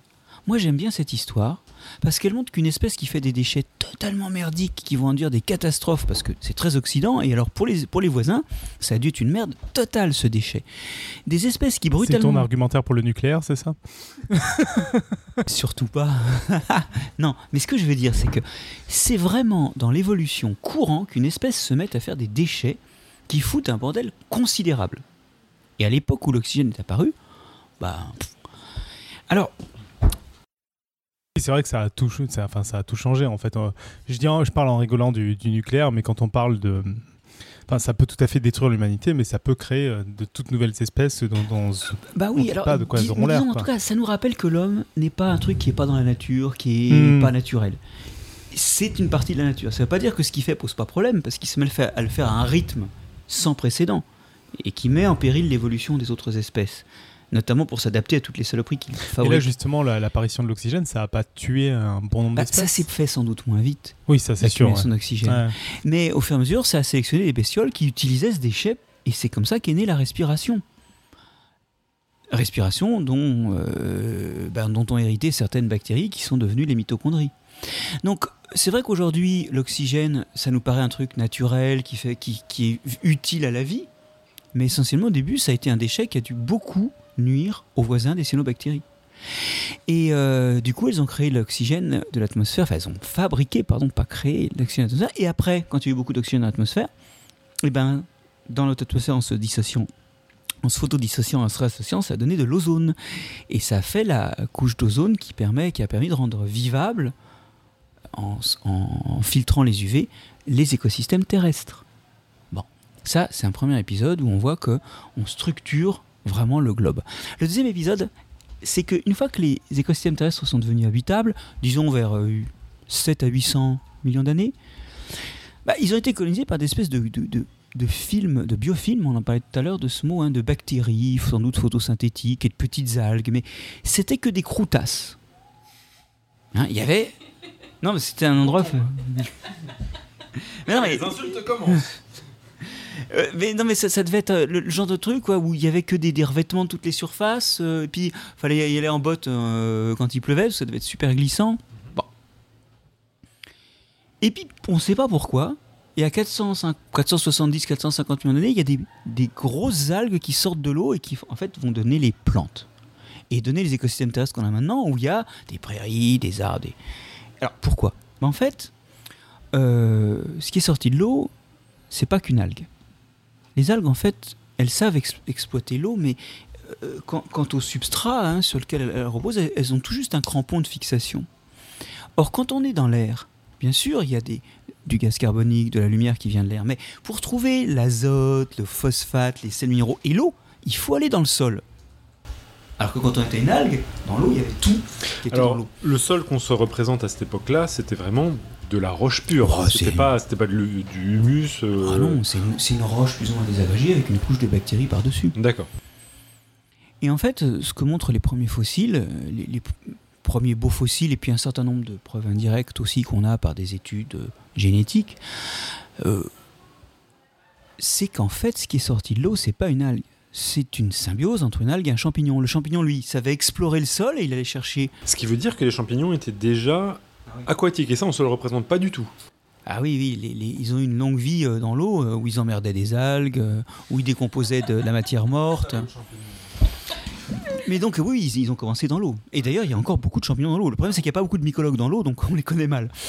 Alors là, je suis surpris. Donc, euh, Ah oui, oui, bien- bien sûr. Bien sûr. Euh, un, un- un récent décompte proposait 10 000 espèces, mais comme il n'y a, aucun- comme il y a aucun mycologue qui va dans l'eau, euh, on les connaît très mal. On commence maintenant à les trouver par des inventaires euh, de biologie moléculaire hein, qui cherchent juste les ADN qui sont présents. Oui, il y a des champignons dans l'eau. Il y en a non seulement qui, sont, qui ont de tout temps été dans l'eau, et puis il y en a qui sont retournés à l'eau aussi. hein. Comme pour les plantes. Les plantes, il y en a qui sont retournées à l'eau. question pourquoi les mycologues sont aquaphobes? Bah, en fait, Je me posais la question pourquoi ils spécialité. vont pas dans l'eau? Bah parce que c'est pas leur truc. C'est des traditions scientifiques. Hein. euh, le, le mycologue, c'est une spécialité qui est née dans, dans l'écologie terrestre ou dans l'observation des organismes terrestres. Mais il y en a. hein. Il y a Colmeyer, par exemple, qui a fait un joli bouquin euh, Marine Fungi, que je recommande à tout le monde. C'est 1500 pages de bonheur, avec que des noms latins. Moi, je tombe des nues. Qu'il y ait des, des- des- des champignons marins, je, je- Alors, ils, ils ressemblent pas forcément aux champignons dont tu as l'habitude de- sur Terre. Ils sont moins soulevants, filamenteux. hein. c'est des homicètes pour parler technique, oui. Bah, c'est d'ailleurs aussi des homicètes. Donc, les deux groupes en fait de champignons euh, qu'on trouve sur Terre ont, ont des ancêtres marins et, et des petits cousins qui sont restés dans l'eau. Ils sont peut-être un peu moins filamenteux. Ils ont et puis ils font pas les grosses parties charnues que saisonnièrement les Oui, on champignons n'a jamais fait de collecte de champignons marins. Moi, j'ai jamais. Non mais il y en a plein. D'ailleurs, par exemple, il y a tous ceux qui sont retournés à l'eau secondairement et où ils décomposent tous les débris végétaux qui vont dans l'eau. Où il y a personne qui historiquement savait faire ça. Donc il y a à la fois des secondairement aquatiques et des euh, aquatiques de tout temps. Alors donc ils étaient dans l'eau, euh, ils étaient peut-être aussi déjà sortis de l'eau dans ces croûtes, ces biofilms. Et en fait, ils vont s'associer aux algues et en fait, euh, eux exploitent le sol et l'algue exploite l'atmosphère, c'est-à-dire le gaz carbonique, la lumière. Et petit à petit, alors ça, ça marche super bien. D'ailleurs, les algues vont commencer à évoluer en ayant des axes souterrains, qu'on appellera des racines, mais qui au départ sont surtout des axes qui amplifient, démultiplient les points d'accès aux champignons. D'accord. C'était pour creuser dans le champignon et il s'avère qu'au fur et à mesure, c'était pour finalement creuser dans le sol. c'est pour faire des ports d'accueil. C'est comme dans un aéroport où on veut maximiser la surface, où on a des avions qui arrivent sur le. Voilà. Et ben là, euh, on fait des axes sur lesquels il y a plein de points de pénétration pour échanger avec le champignon. Échanger quoi? Ben, Alors, c'est les fameuses mycorhizes sur lesquelles travaillent euh, mes, mes- mes- mes équipes à droite à gauche. Et. euh, en fait, le champignon apporte de l'eau et des sels minéraux qu'il a été chercher dans le sol. En échange de sucre, la plante donne une partie des produits de sa photosynthèse au champignon. Alors ça veut dire qu'on va passer à une étape supérieure dans l'altération de la roche. C'est plus un film de surface qui altère la roche. C'est une altération en masse, on crée les sols tels qu'on les connaît, Ouais, donc avec des strates. euh, qui est une espèce de mélange de, de, roches altérées, de débris de plantes. Les plantes deviennent très grosses puisqu'elles sont bien nourries. Comme elles font beaucoup la photosynthèse, elles surnourrissent leurs champignons qui altèrent encore plus la roche. Donc on obtient ces sols épais. Comme on fait beaucoup de synth- photosynthèse, ben, on fait encore plus d'oxygène et on voit apparaître des gros animaux qui ont des gros besoins respiratoires, des gros poissons prédateurs ou même les animaux terrestres qui n'auraient pas, eu la, pas, pas trouvé assez d'énergie dans les niveaux d'oxygène qu'on avait avant pour pouvoir se déplacer sur Terre. Et si on est là, c'est parce qu'il y a assez d'oxygène, parce que maintenant il y a aussi des plantes sur Terre, il n'y a pas que des algues. On arrive à des taux d'oxygène où les incendies sont possibles et les incendies deviennent des acteurs des écosystèmes, ce qu'ils n'étaient pas avant. Avant, il n'y a pas d'incendie. Il n'y avait rien à brûler de toute façon, mais il n'y avait pas assez d'oxygène pour qu'un incendie s'entretienne. C'est fou. De, se dire ça, que les Quelque incendies, y c'est juste 400 millions tributaire de l'oxygène. euh, Et oui. ouais. De l'oxygène de la photosynthèse. Et Mm. s'il n'y avait pas les, cette symbiose avec des champignons pour booster la photosynthèse et faire des grosses plantes, bon. Et puis, ces plantes immobilisent du CO2 sous forme de matière organique. En plus, l'altération des roches libère du calcium et du magnésium qui part dans l'eau et qui précipite avec du CO2 pour faire des calcaires euh, et des calcaires magnésiens. Donc on est en train de surpomper le CO2 de l'atmosphère et on rentre dans des refroidissements climatiques qui vont périodiquement arriver à des glaciations, comme à l'Ordovicien, et qui sont le début de cette lente tendance au refroidissement climatique. Alors je ne sais pas si euh, notre ami euh, président américain est en ligne, mais l'histoire récente du globe, c'est un refroidissement permanent. Ça, il faut demander des stats. Tup, est-ce que Trump écoute Podcast Science? Jusqu'au bout. Après le Je générique. suis pas sûr. Il faudrait qu'on parle en anglais euh, et qu'on fasse croire qu'on est Fox News, je crois. Bah là, en fait, on annonce quand même des trucs. Alors donc, oui, le climat se refroidit et on a eu des époques où on a eu euh, des climats tropicaux, hein, euh, à nos, mais à nos altitudes, voire même au pôle. Et maintenant, on est dans des, des cycles, effectivement, on a carrément des glaciations. Donc ça, c'est l'épuisement du CO2 atmosphérique par cette boostage de la photosynthèse qui va diminuer l'effet de serre euh, sur le globe. Ce qui ne veut pas dire qu'il n'y ait pas un réchauffement, effectivement, dans la période récente. C'est autre chose. Donc Mais on donc, est parti en fait au a final climat, de- de petits champignons et de bactéries, donc d'algues unicellulaires, qui, d'une certaine manière, par coopération, ont changé la surface de la planète telle qu'on connaît pour donner le, paysage qu'on connaît et voir le climat qu'on connaît. Alors je dois l'honnêteté de dire qu'on voit très bien avec l'oxygène qu'il y a une espèce qui a fait ça toute seule, enfin des espèces qui ont fait ça toutes seules. On voit avec la sortie des eaux des végétaux terrestres que là c'est une symbiose. On retrouve cette dualité dans l'évolution, on peut évoluer tout seul ou évoluer par association. Mais la nouveauté, parce qu'on parlait tout à l'heure de, de la découverte de ça, c'est qu'on se rend compte que l'évolution par association c'est fréquent. Et que c'est fréquent comme tout un tas d'autres choses par association. La nutrition par association, la défense par association, le développement de l'organisme par association. Et donc il y a les deux voies, mais euh, il faut bien reconnaître aujourd'hui qu'on a négligé la voie de l'association dans la mise en place du monde qui nous entoure. Donc cette association, finalement, et on avait évoqué ça dans le premier épisode euh, dans lequel on t'avait invité, c'est... Non, mais non, pas du tout. C'est d'une certaine manière quelque chose qui, euh, qui semble avoir un regard sur l'évolution, mais pas totalement intégré. De quelle manière on pourrait l'intégrer dans la théorie de l'évolution pour véritablement quantifier, euh, doser son impact euh, Qu'est-ce qui manque pour que les associations entre organismes soient véritablement intégrées dans la théorie de l'évolution? Oh, pas grand-chose. En fait, Darwin a basé sa théorie sur la compétition et sur la prédation. Il n'a pas tort. Il n'a pas tort, c'est c'est des faits d'observation quotidienne. Bon. Le problème, c'est qu'il a vu que ça. Et euh, j'ai pas bien répondu à la question tout à l'heure où on disait quand est-ce que ça apparaît. On a dit que l'identification du rôle pathogène des microbes, euh, c'est le milieu du 19e. À la fin du, 20 du 19e, il y a des gens qui créent le concept de mutualisme, qui créent le concept de symbiose, qui s'aperçoivent qu'il y a ces interactions bénéfiques. Mais ça va rester marginal. Ça va rester d'autant plus marginal que ils ont des interprétations qui ne tiennent pas en évolution. Ils disent, ah oui, il y a une tendance profonde des organismes à coopérer. Moi, j'ai des textes d'auteurs français comme Laloy euh, ou Espinasse au début du XXe qui disent que les organismes ont intérêt et un but commun à coopérer. Bon, ça tient pas trop, ça. Ils n'ont pas de but, les organismes. Euh, Il y a ceux qui font des descendants qui, qui survivent et ceux qui font pas de descendants, ils sont éliminés. Donc, les deux mécanismes vont. en- enfin, euh, l'évolution ne va pas prendre en compte ces mécanismes qui sont pas sérieux.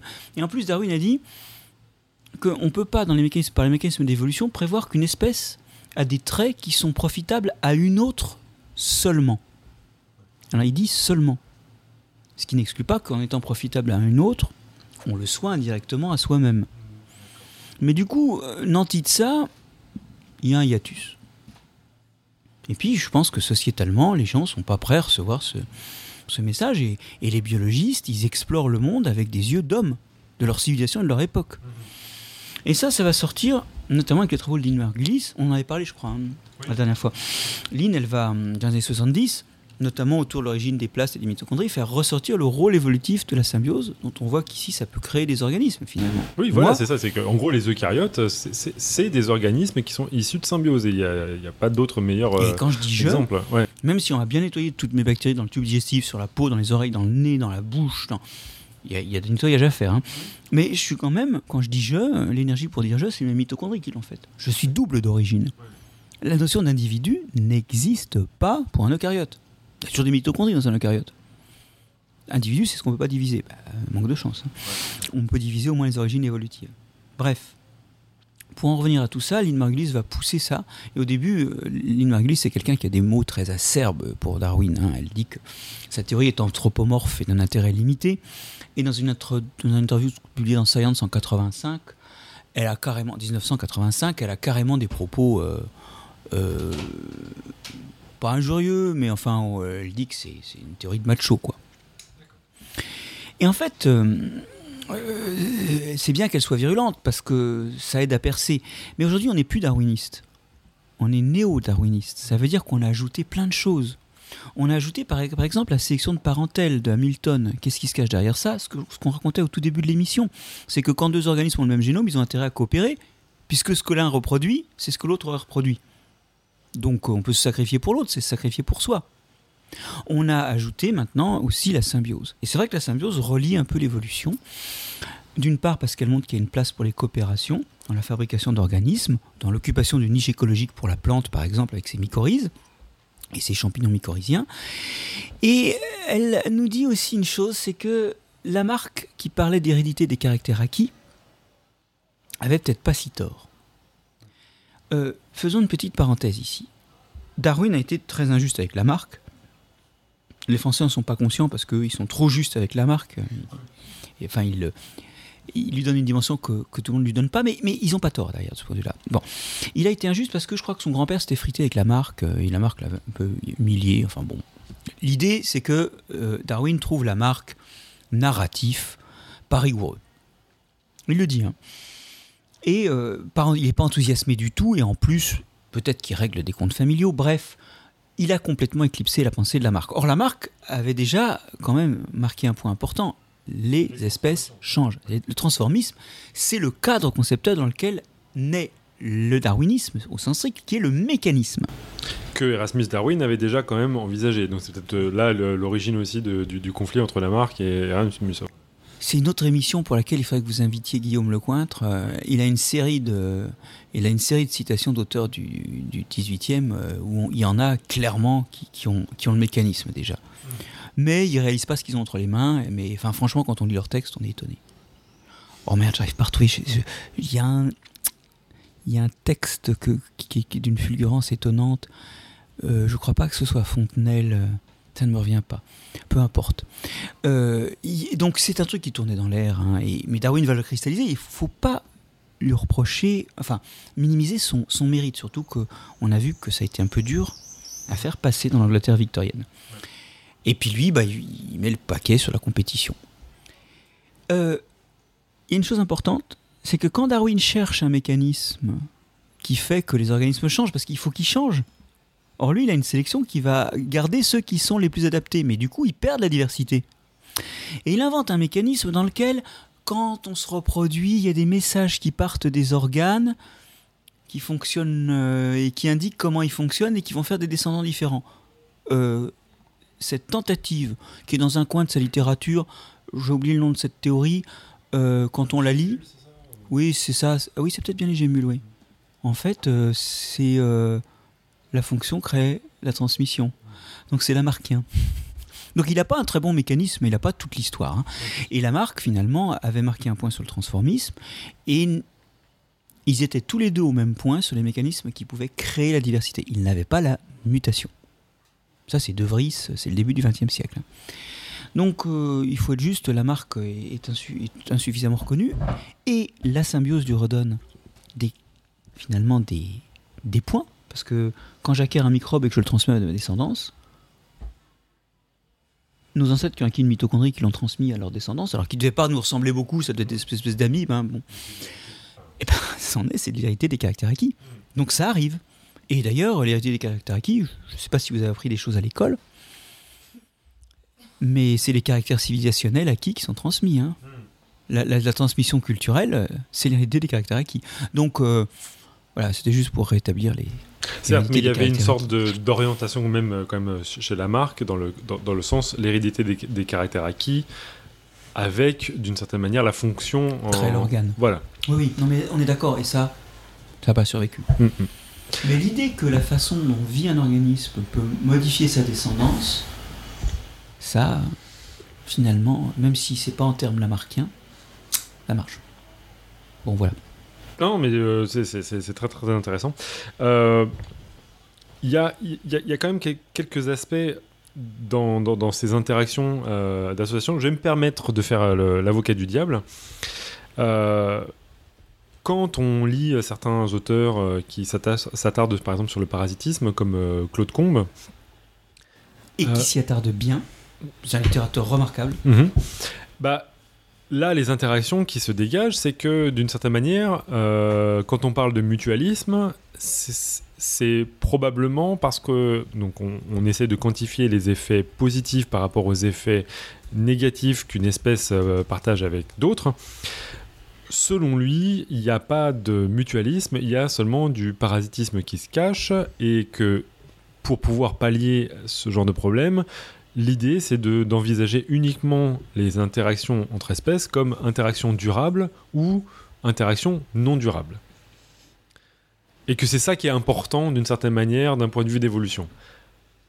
Et est-ce qu'il y a des exemples dans lesquels, euh, par exemple, des microbes où on a l'impression, ah dis donc, le microbe est mutualiste, en fait, si on creuse bien, on s'aperçoit que, bah non, euh, c'est l'organisme hôte qui puise véritablement des ressources du microbe et que l'échange est pas au bénéfice du microbe. Si on faisait la balance complète de toutes les interactions. Alors, la première chose, euh, il faut parler de Claude Combes deux secondes. C'est un grand monsieur pour moi, hein. c'est vraiment un grand monsieur. Et c'est quelqu'un qui, à un moment, a pris le parasitisme où il était, et avec une connaissance exquise des mécanismes, a montré la poussée comme un mécanisme d'évolution et de structuration des écosystèmes. Et c'est vrai, hein, cette- cette interaction existe.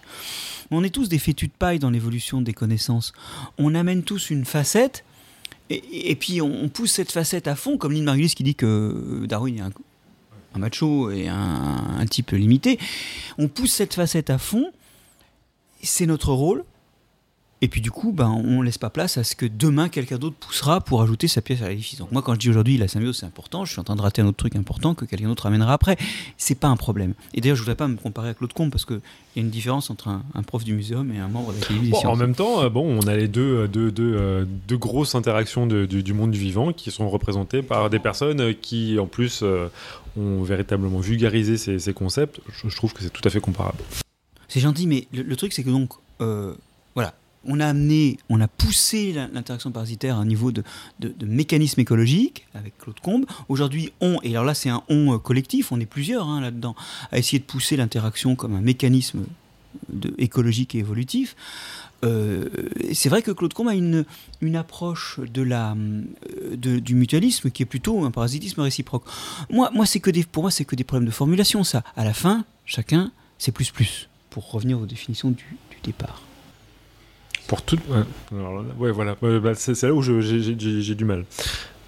C'est-à-dire, alors, vas-y, précise, parce que maintenant, revenons à l'aspect pu- purement biologique. Tu, euh, Il y, a, il y a quand même des cas de parasitisme dans le sens où on peut véritablement voir des, des cas où des espèces ont un- une interaction néfaste sur une autre.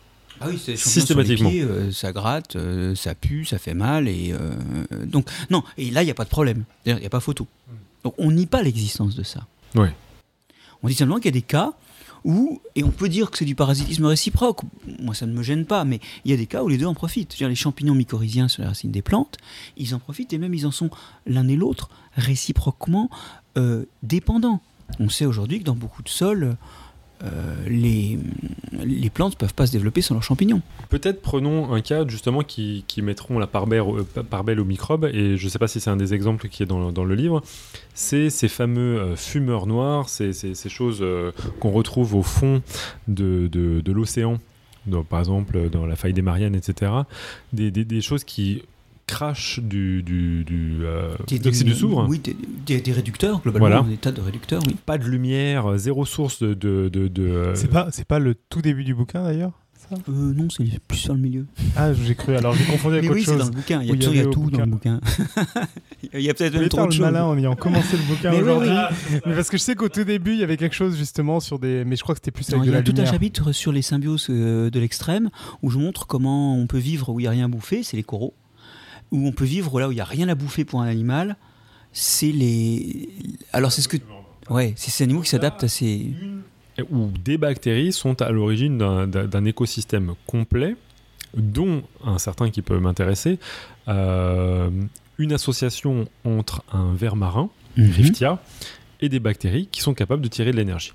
Là, selon Claude Combe, si on analysait cette euh, interaction, alors qu'on a un hôte qui abrite des bactéries et qu'on pourrait envisager qu'il y ait symbiose, selon euh, l'analyse de Claude Combe, on verrait un hôte parasite de la bactérie.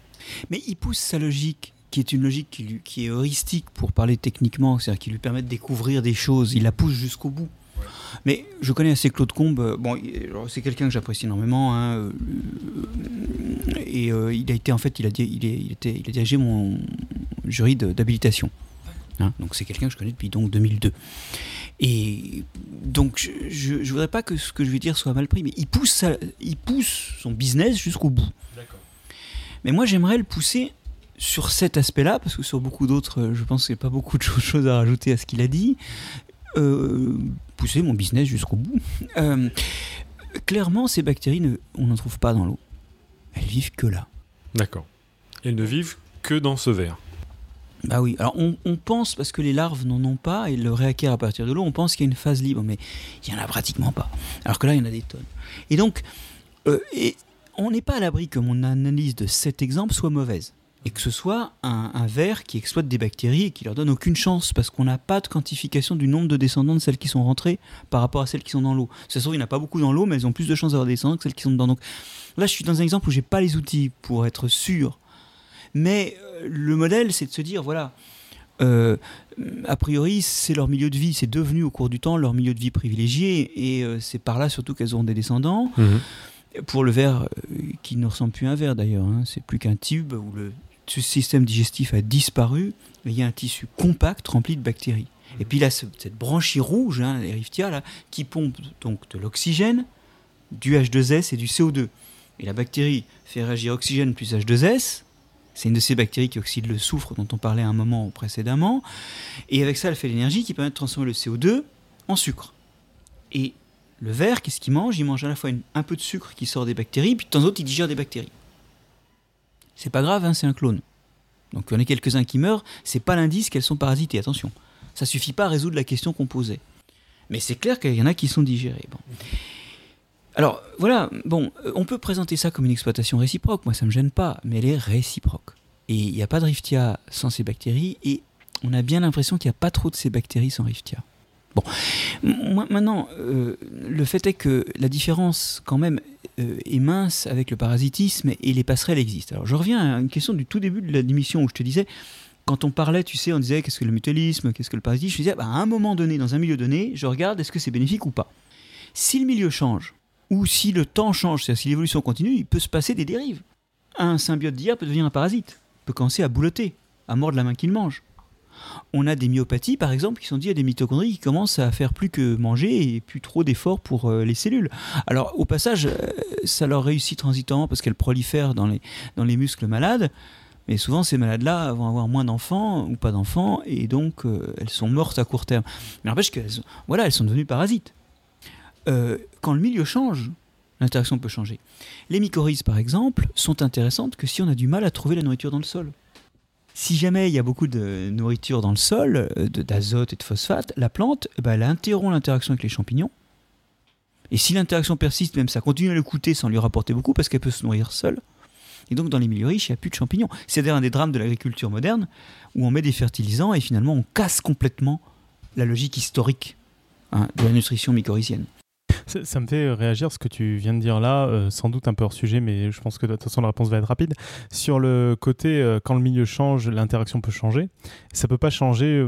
Euh, en fait, je repense aux métaphores parce que c'est un peu comme ça que ça me parle de, des entreprises ou des choses comme ça, où très souvent, quand il y a un partenariat, quelque chose qui est bénéfique pour les deux, il y a une envie éventuellement de chaque entreprise de dire je le casse pour arnaquer à court terme l'autre. C'est un peu ça qui, fait de la théorie des jeux, etc.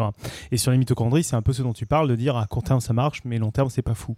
Et du coup, est-ce que même sans que le milieu change, on peut pas avoir des changements comme ça qui se provoquent et euh, Alors, ça c'est les changements par évolution. C'est-à-dire quand un partenaire change un peu de propriété, par Ah exemple d'intention pour ton entreprise, mais euh, génétiquement pour le. Bah, effectivement, l'interaction peut changer. Euh, Il y a un exemple historique qui est assez intéressant, euh, c'est l'histoire d'une culture d'amibes, donc des, des microbes, qui étaient cultivés euh, dans des boîtes de pétri, puis dans les années 60, dans un labo, il y a eu une maladie. Elles ont chopé des bactéries qui rentraient dedans et qui les détruisaient. Ah d'accord, des, des- maladies pour les, pour les les, amis. amibes.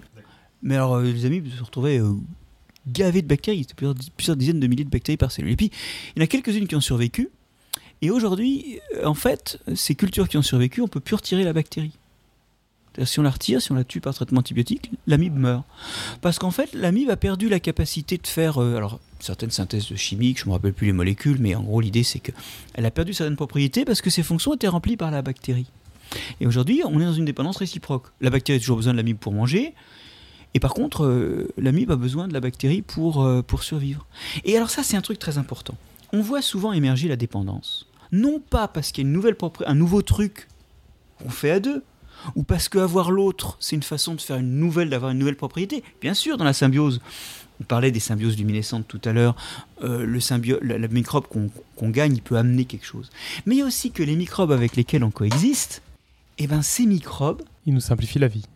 ils peuvent à un moment, comme ils font une fonction, remplacer notre Ouais, capacité propre à le faire. Et du coup, du jour au lendemain, la fonction est toujours remplie, mais maintenant c'est le microbe. C'est marrant parce que ça, me- ça me fait penser à des choses qu'on qu'on vit euh, avec la technologie en fait. De dire Alors, je euh, peux plus me passer de mon téléphone euh, portable. Google Maps euh, fait qu'on sait qu'on peut plus s'en passer en fait et qu'on a une sorte de dépendance envers cette parce qu'on est technologie. et- nul pour parce que, plan, parce que ça a remplacé une fonction, on n'a plus que- envie de faire cet effort-là. quoi. Tu y es Et tout c'est à un fait peu la calculette. exactement hein. ce genre de, de choses-là en fait.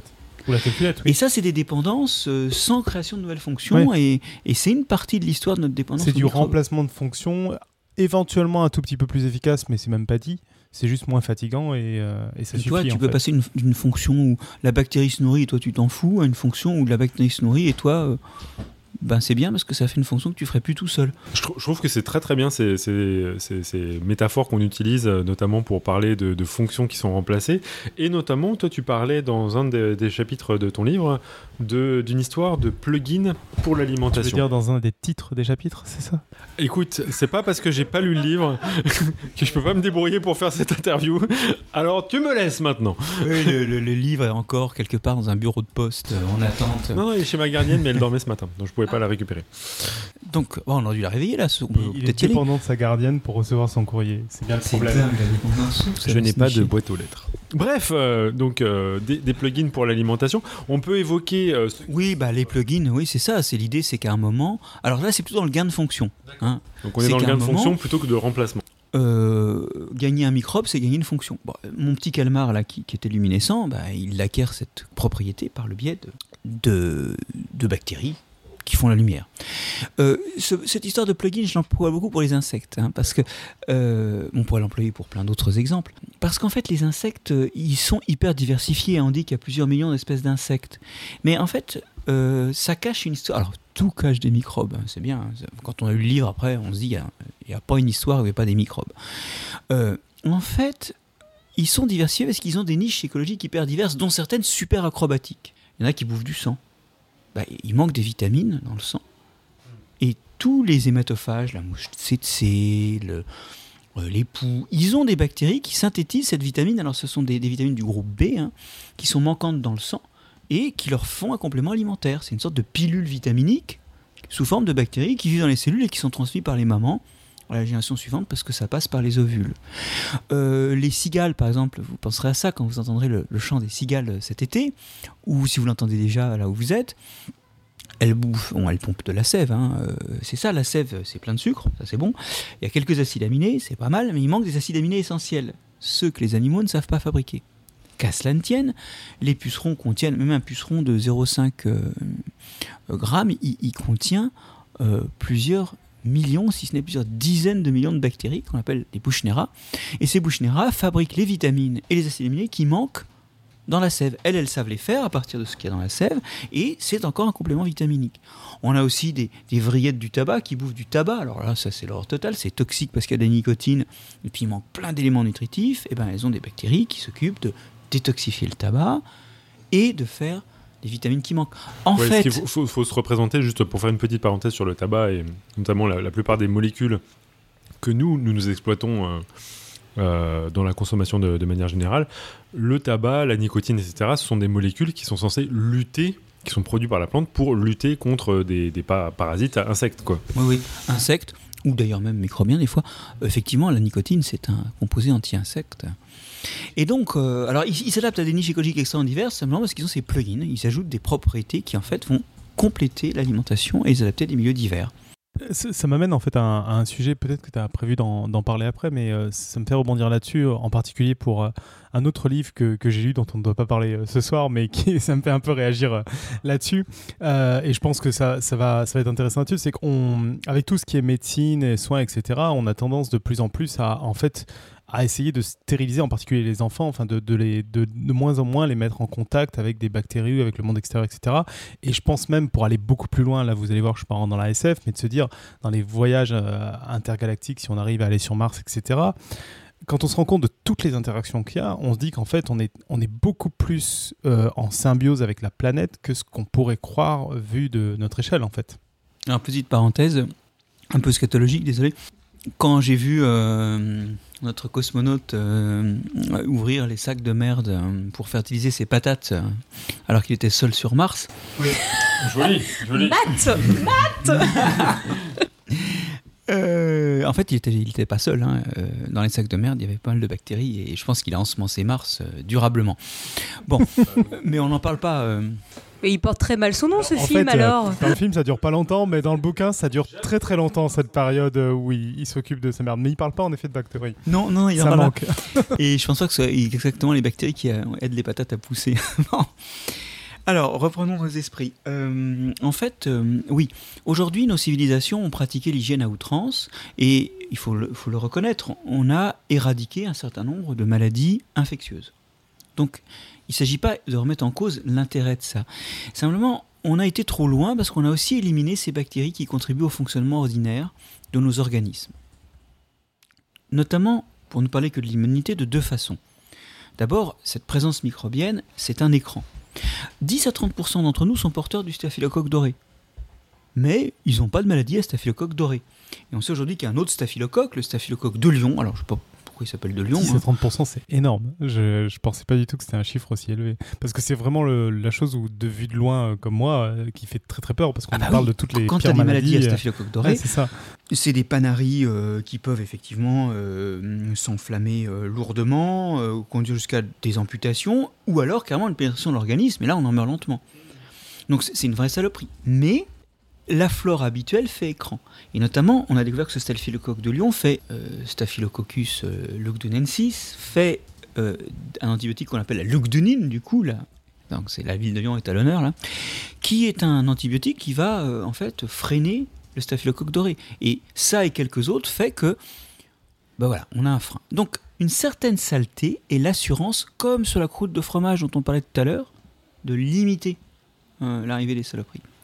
Et puis il y a autre chose. Et ça, on l'a découvert en fait, surtout sur des souris privées de bactéries, c'est que le système immunitaire ne se développe pas correctement s'il n'est pas exposé à des microbes qui ne sont pas des attaquants, qui sont des occupants bénins de la peau du tube digestif. Et en particulier très tôt, euh, très très tôt, c'est ça Et comme c'est un développement précoce, il faut que ça aille vite.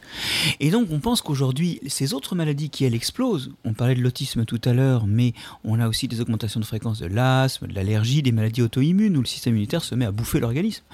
On pense que toutes ces maladies sont effectivement des maladies qui sont liées à une microflore trop peu diversifiée dans le jeune âge.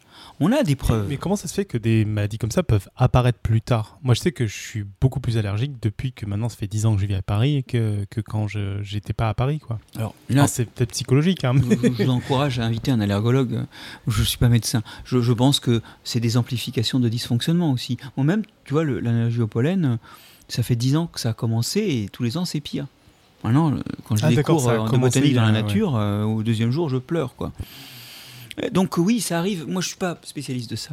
Mais par contre, ce qu'on voit très bien, c'est que euh, quand on a des souris qui sont des modèles de l'asthme, on peut diminuer leurs symptômes en leur inoculant des souris axéniques, hein, donc privées de microbes, élevées sous bulle. On peut limiter leurs symptômes en, leur inoculant euh, des bactéries. Et quand on a des paires de jumeaux qui ont été séparés, l'un vivant à la campagne, l'autre vivant en ville, les taux d'incidence euh, d'asthme, par exemple, ne sont pas les mêmes. Donc, en fait, le Ce qui est- ce deuxième qui est rôle, épatant parce que euh, au niveau de développement de l'enfant, on a en effet ce côté très très protecteur et, et, euh, et hygiène à outrance, en particulier sur les sur les bébés. mets quoi. pas tes doigts dans ta bouche. Oui, c'est euh, ça. Lave-toi les mains. Bah, jusqu'à un Ne certain laisse pas point. marcher Mais pas n'importe tes où, doigts dans le cul. Et- Ah, pardon. Non, non, mais c'est hyper Merci intéressant Pierre, parce je n'osais pas la faire. moi, euh, je parlais de ce bouquin tout à l'heure. hein, Une des révélations que j'ai eues en, en lisant ça, c'est ce côté où les, Non, mais tu les- peux le les citer, deux trois premières bon. années, oui, c'est oui t'as une multitude. De toute façon, il est pas traduit en Ah, français. il comptait une multitude. Ah, il comptait une multitude. Oui, oui, c'est il un, un livre effectivement qui fait un très beau point sur toutes les symbioses animales. Et c'est ça, et en particulier où au début, sur les deux, de trois premières années, l'importance de ça, et moi, c'est un truc qui m'a marqué en, en lisant ce livre. J'imagine que t'en parles aussi dans, dans le tien. Mais, mais oui, mais le problème c'est que maintenant, il y a non seulement la maturation du système immunitaire, mais ce que nous racontent les derniers travaux sur l'autisme, c'est qu'il y a la maturation du système nerveux aussi. Alors là, il y a un papier qui vient de sortir dans Nature il y a, il y a deux mois. Alors du coup, il n'est pas dans le bouquin. hein, bon. Euh, dans aucun des deux bouquins En que nous avons cités. dans le bouquin. c'est que quand on compare des souris sans bactéries et des souris avec des bactéries, la perméabilité des barrières du système nerveux, des, des- des membranes qui limitent le système nerveux, qui sont des membranes protéiques, euh, euh, pas cellulaires, hein, n'est pas la même. Et quand on a des microbes qui sont présents très divers, on a une barrière qui devient plus imperméable. Alors, C'est super Ce intéressant ce qui est parce que, on se représentait très très souvent la barrière euh, de l'encéphale comme quasi impénétrable aux microbes. la, la pimère, par exemple, euh, oui, oui. Non, mais ça c'est vrai. Mais ce qui se passe, c'est que le degré de perméabilité n'est pas le même. Et en fait, avec une microflore peu peu diversifiée, il y a une perméabilité du sys- euh, euh, euh, moléculaire qui est accrue. Et donc, il y a tout un tas de molécules qui peuvent venir modifier le développement, sans, penser simplement au fait que quand les microbes sont présents, le développement est orienté dans une certaine direction. Il y a aussi le fait que bah, des facteurs exogènes peuvent pénétrer plus facilement le système nerveux et modifier le développement. C'est hyper épatant au vu de tous les discours d'aujourd'hui, que ce soit sur la chambre climatique bien sûr, mais même tout ce qui est de voyage à travers les. Non mais on parle beaucoup de tout ce qui est euh, grands rêves spatiaux et compagnie, de dire on va aller peupler d'autres planètes, etc. Et en fait, ce qu'on dit là, c'est que globalement, ça va être très compliqué de faire naître des êtres vivants euh, à l'extérieur de la Terre, quoi. On a intérêt à emmener des saletés. Ouais, c'est ça. Mais, mais c'est- un des, un des arguments pour dire qu'on n'arrivera jamais à faire euh, naître des, des- des mammouths, c'est qu'on n'a pas la flore euh, intestinale qui serait compatible avec euh, leur régime Bon, ben, alimentaire. on peut survivre mal avec une flore alternative. Ces on fameuses mammouths, souris, euh, par exemple, qui sont dépourvues de bactéries, Bah, sont- Elles survivent bien. voilà, elles survivent. Par contre, quand on les sort, elles chopent tout un tas de maladies, y compris des maladies euh, que n'ont pas les souris, d'habitude. Et puis, elles ont des comportements bizarres. Ce futur, euh, ce futur glorieux, du coup, ça va être de faire manger de la merde aux bébés euh, dans les premières années pour. Voilà, c'est pas grave. C'est pas grave si, Nina, si Ninon mange du, du, du- du- boson, pardon, mange du caca. C'est pas grave. Mais je pense aussi que si euh, Boson a Votre des fille, est, réflexes. votre fille est sale. Oui, oui, mais c'est normal. On la lave plus qu'une fois par semaine. C'est le professeur Célos. on n'a a lu jamais seul et euh, on sait ce qu'il faut faire. Elle est élevée selon les principes du muséum. Mais tu vois, euh, si, si Boson a des, a des habitudes de porter des choses spontanément à la bouche, faut s'interroger qu'est-ce que c'est que ce réflexe? Eh bien, à mon avis, là, je, je, je fictionne, hein, parce que j'ai pas vu de travaux là-dessus, mais à mon avis, c'est, c'est des réflexes constructeurs de microbiote. Un psychanalyste dirait tout, autre chose, mais euh, on va pas rentrer dans ces considérations. raison aussi. hein, mais bon. Moi, il y a quand même un, un- un des, des aspects qui m'a fasciné, euh, rien que sur le papier, sans avoir lu le livre, c'est de considérer l'impact qu'a le- les, les microbes sur notre consommation de beefsteak. Et ça, c'est très très important. En gros, on, on lit dans Jamais Seul que sans microbes, on n'aurait pas de steak, de beefsteak, euh, de, de, de- de bacon, etc. On n'aurait pas, on n'en consommerait pas. Ça nous On n'en consommerait pas. pas. Ça nous intéresserait pas, en gros. C'est ça. Non, c'est pas ça. Et on va laisser justement euh, Euh, l'auteur non, nous, alors par- c'est nous surtout parler. que euh, non, mais c'est surtout ce qu'ils en font qui est dramatique. C'est qu'ils font effectivement de- de- des oxydes de, de- de triméthylamine, qui sont les agents. Alors, ils font en fait de la triméthylamine à partir notamment des acides gras qu'il y a dans, dans la viande. Et ça, ensuite, le foie transforme ça en oxyde de triméthylamine. Alors c'est intéressant parce que c'est un exemple de ce qu'on appelle les cométabolites, c'est-à-dire des molécules qui naissent dans l'interaction entre la microflore, qui fait la triméthylamine, et l'organisme. Et alors ça, c'est des facteurs prédisposant à l'athérosclérose, donc au dépôt gras qui ensuite provoque les incidents cardiaques c'est le côté négatif du, du- du mangeage j'en- de J'en ai burger. pas d'autres, je vois pas à quoi tu fais allusion. Bah, en fait, tout simplement que la vache, c'est cet organisme qu'on qu'on- qu'on- qu'on considère comme, euh, comme euh, étant d'une certaine manière euh, le, le parangon de, de l'élevage qu'on est capable de faire en, en tant qu'humanité. Ah, c'est ça. D'accord. Et au final, un incubateur, non, mais il y a peut-être un, subtil, un verre mais- de euh, de, de trop. D'accord. Oui, alors là, euh, excuse-moi, j'ai complètement. euh, mais tu as tout à fait raison. En fait, la plupart euh, des vertébrés sont herbivores. Et l'herbivorie, c'est aussi une histoire de bactéries. Mais de toute façon, bon, sans vouloir fanfaronner, tout est une histoire de bactéries. Ou de microbes en général, en comprenant les champignons. Et là, le- pour le coup, justement, la vache, c'est microbes et champignons. Alors, on pense que la vache est herbivore parce qu'elle avale de l'herbe. Oui. Grosse erreur. Quand on regarde un caca de vache, alors là, on retourne, on repasse par la case. euh, pour Ah, les vrais sujets. Les bouses. Et bien la bouse, il y a des petits bouts d'herbe, et quand on regarde chimiquement ces bouts d'herbe dont ils sont faits, ils contiennent euh, toujours les- ce qui est l'essentiel de l'herbe, la lignine et la cellulose. Donc ils ne sont pas digérés ces morceaux d'herbe. D'accord. Que digère la vache En fait, la vache, avec son porc un peu maflu, elle a une grosse panse, on appelle le rumen, qui occupe 10 à 15% de son volume corporel, où elle met de l'herbe, et il y a des bactéries et des champignons qui se développent, plus des, pro- des, des, des- des espèces d'amibes, des trucs comme ça qui viennent bouffer les... Enfin, c'est un- génial. C'est-à-dire que la vache mange de l'herbe et la seule chose qu'elle digère pas, c'est l'herbe. Putain, mais alors ça, Et en fait, euh, et c'est là qu'on voit que les, les microbes, ils ont, ils ont ouvert la porte en fait à une niche écologique qui n'était pas celle de la vache. ah, mais c'est du, c'est incroyable. Alors, elle filtre les microbes qui se développent. Là encore, alors tu vas me dire, les microbes, euh, ils se font bouffer, c'est pas drôle. Ah oui, mais attention, c'est des clones. Donc il y en a quelques-uns qui restent, qui sont identiques à ceux qui se suicident pour le groupe. Et ceux-là sont digérés. Euh, une enzyme, Du coup, si, si tu nettoies bien l'herbe avant de la donner à la vache, elle il y va a pas tout dedans, se il y a nourrir. tout dans la vache. C'est ensemencé à l'intérieur. Ah d'accord. Ces trucs-là, ils vivent pas dehors. Eux aussi, ils sont dépendants de la vache. D'accord. Donc elle On est dans les microbes. l'interaction finalement euh, de vraie symbiose là. Alors bah oui, oui, euh, avec une dépendance réciproque. Donc c'est elle quoi, filtre le- les le microbes et puis dans toute lequel- l'herbe qui passe ne sera pas digérée. euh, voilà. Elle n'est pas avec. Elle, euh, sa mère la lèche, enfin lèche le petit veau ou la petite vache, et elle lèche ensuite. Le monde animal. Ma vision a changé en un an. Un truc de malade. Je tiens à dire que euh, pour, pour les, pour les éléphants, c'est un petit peu plus graphique.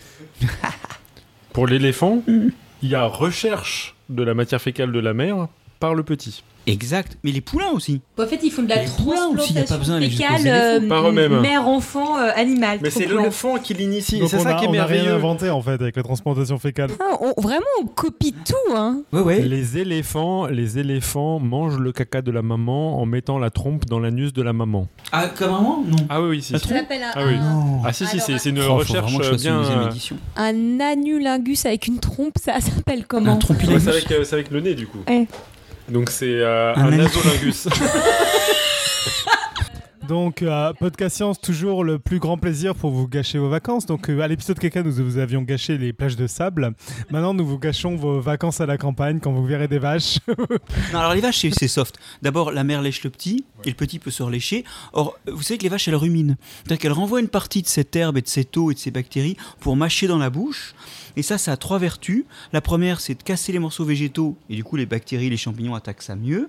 Deuxièmement, elle y met de la salive qui amène des carbonates qui s'opposent à l'acidification par fermentation. Et troisièmement, alors la vache se fait pipi dans la bouche, comme je dis souvent, c'est qu'elle émet son urine et les phosphates que vous, vous éliminez par l'urine, elle les met dans la salive, parce que ça fait des engrais pour ces microbes. Et du coup, en fait, la, la vache, c'est vraiment une, une vraie maison à microbio. Là. Enfin, Et la bouche aussi. Donc la prochaine fois que vous mangez des joues de bœuf, bah, c'est le muscle qui permet justement cette rumination. Les vaches, si elles foutent rien les trois quarts du temps, c'est qu'elles sont là à mélanger leurs bactéries, casser leur, euh, euh, leur, leur herbe et, et- et ajouter de la salive. Et quand une maman lèche son petit, bah, dans la bouche, il y a ces microbes. Plus, il y a des souillures sur l'herbe, dans la, dans la pâture, et le petit réacquiert ça au début du développement. Alors maintenant, le koala.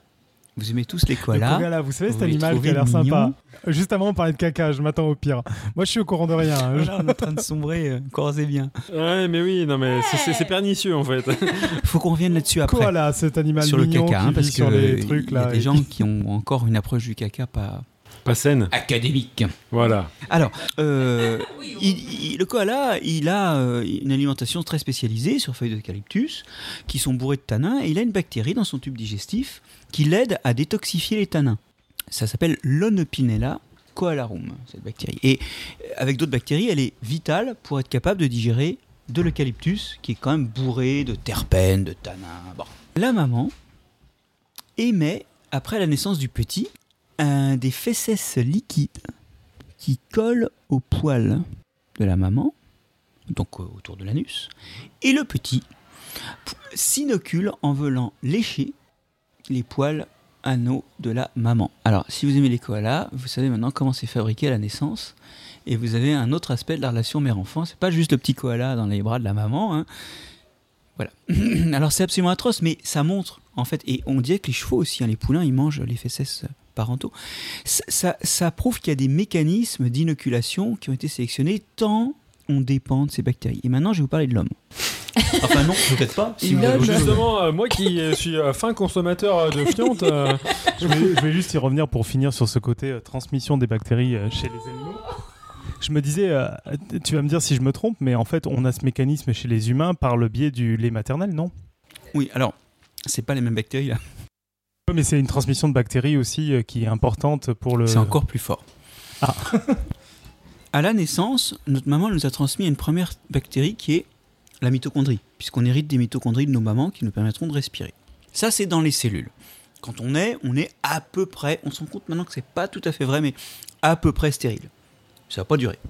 Parce qu'à la naissance, on passe par le vagin, où on a dit tout à l'heure qu'il y avait des bactéries. Et puis à la naissance, il faut le dire, ça se passe un peu en vrac. Il y a aussi des contaminations fécales. Et en fait, c'est ça le premier inoculum. Les bébés nés par césarienne n'ont pas la même flore digestive que ceux que qui sont demandé. nés Et par voie Du basse. coup, en fait, les bébés par césarienne, on a observé qu'ils étaient moins bien protégés. Par hasard, ils ont plus d'asthme, D'accord. ils ont une probabilité de maladie auto-immune plus forte. Vous voyez le truc? Ah, ouais, c'est fou. Alors, ils commencent à accumuler un retard.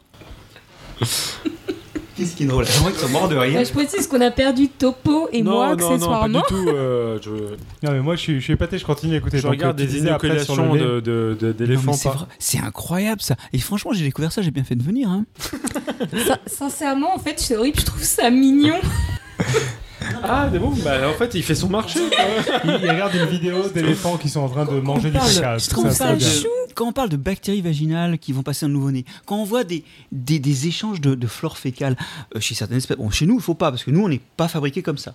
Vous avez remarqué que notre coup, en fait, elle- ce, que, ce que tu dis là-dessus, c'est qu'a priori, le fait qu'il y ait, euh, qu'il y ait du, de la merde euh, au moment de la naissance, c'est, c'est volontaire en fait, un peu. Ah, c'est pour, pas euh, volontaire, mais c'est pas grave. Donc c'est pas contre sélection. Non, mais ça, ça a même été un avantage de ce que tu dis, c'est que ça transmet Oui, des alors, bonnes c'est- c'est bactéries. euh, meilleure chose à décomplexer tout hein, un tas de femmes. Et probablement les bactéries vaginales sont elles plus. Euh, dans les bactéries vaginales, il y a des lactobacilles qui sont des composants ordinaires de la flore digestive. Quand mais alors, que il y a cette mieux. émission a basculé? J'arrive pas à trouver le moment en fait. On va peut-être euh, avoir droit à un moment de romantisme là. Oui, on a, on a vu que coup, t'étais. euh, Tout le monde est parti dans une direction. Non, alors il y a un truc qui est encore plus incroyable. L'image de l'allaitement, c'est une image assez émouvante du lien de la mère et de l'enfant. Je suis pas en train de faire Maintenant, un question pour de vous l'allaitement, mais vous allez voir que le truc est vraiment difficile parce que on a du mal après ce que je vais dire à dire qu'il faut pas allaiter.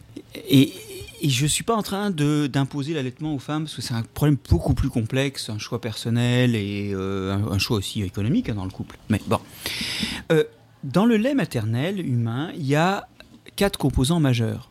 Les deux premiers, ça va pas vous étonner. Il y a des lipides et des sucres, notamment le lactose. Bon.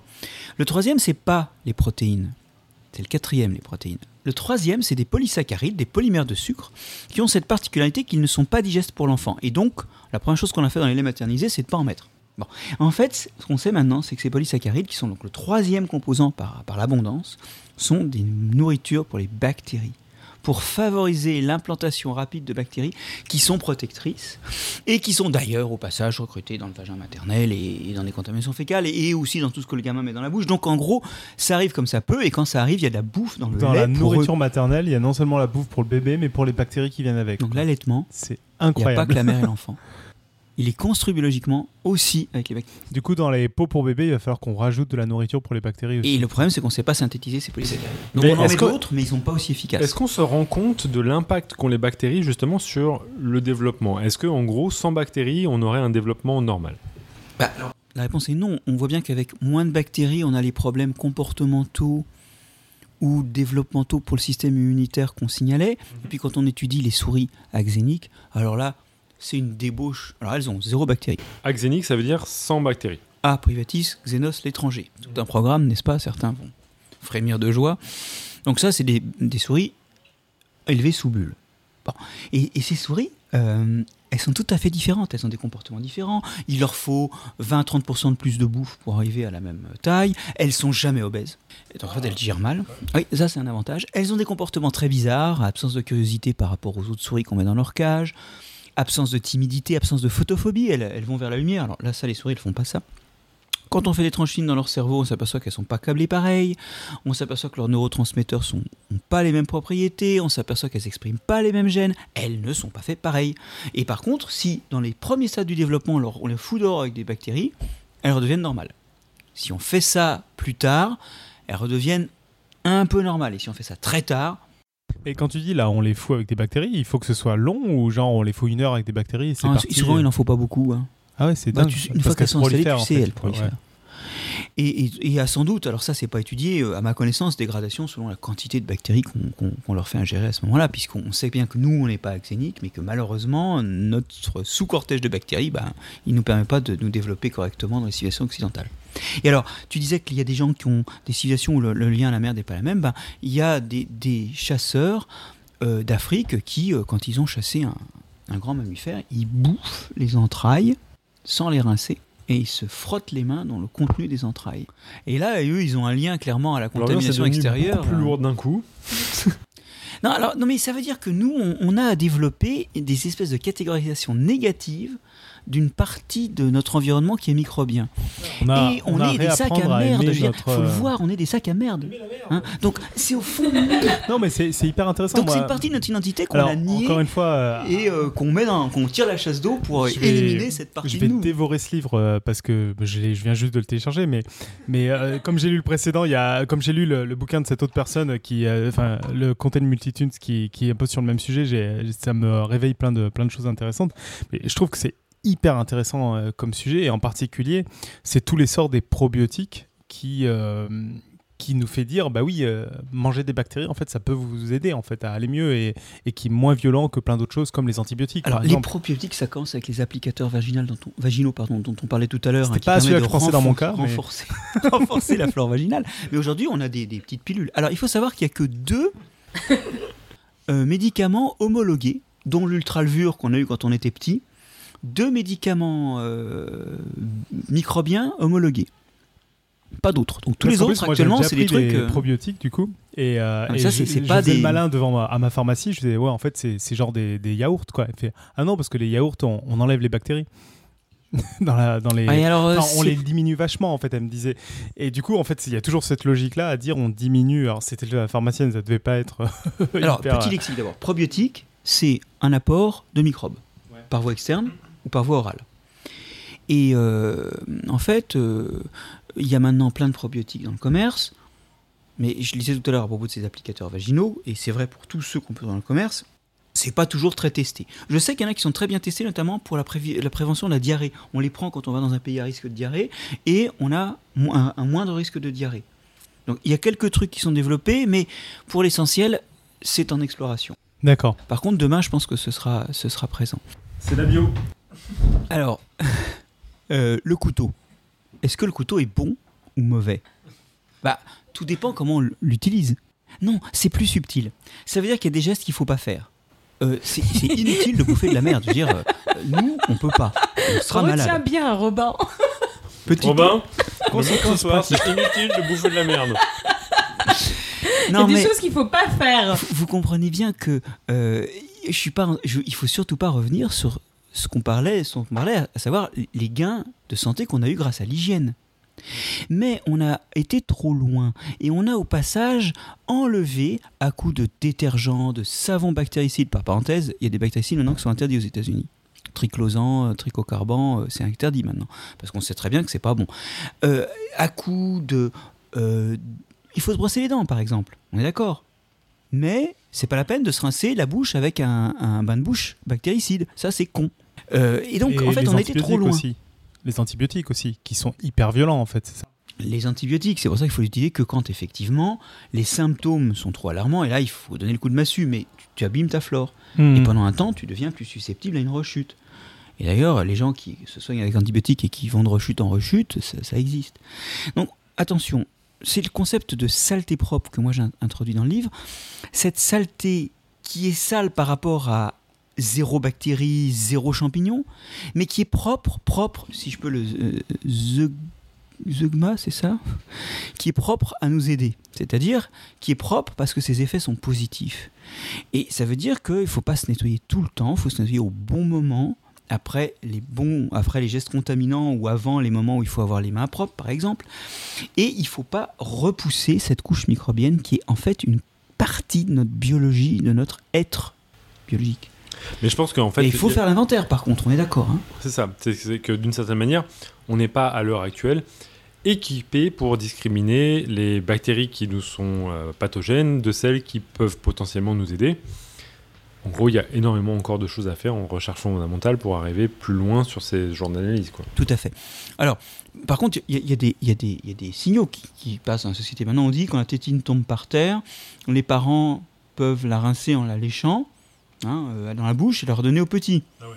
C'est passé ça Oui, enfin, moi j'ai des copains qui font ça. Hein. C'est rassurant, c'est ce que j'ai fait avec mon neveu et un caramel en vacances. Ma sœur, si tu nous écoutes, c'est bon, je l'ai léché avant.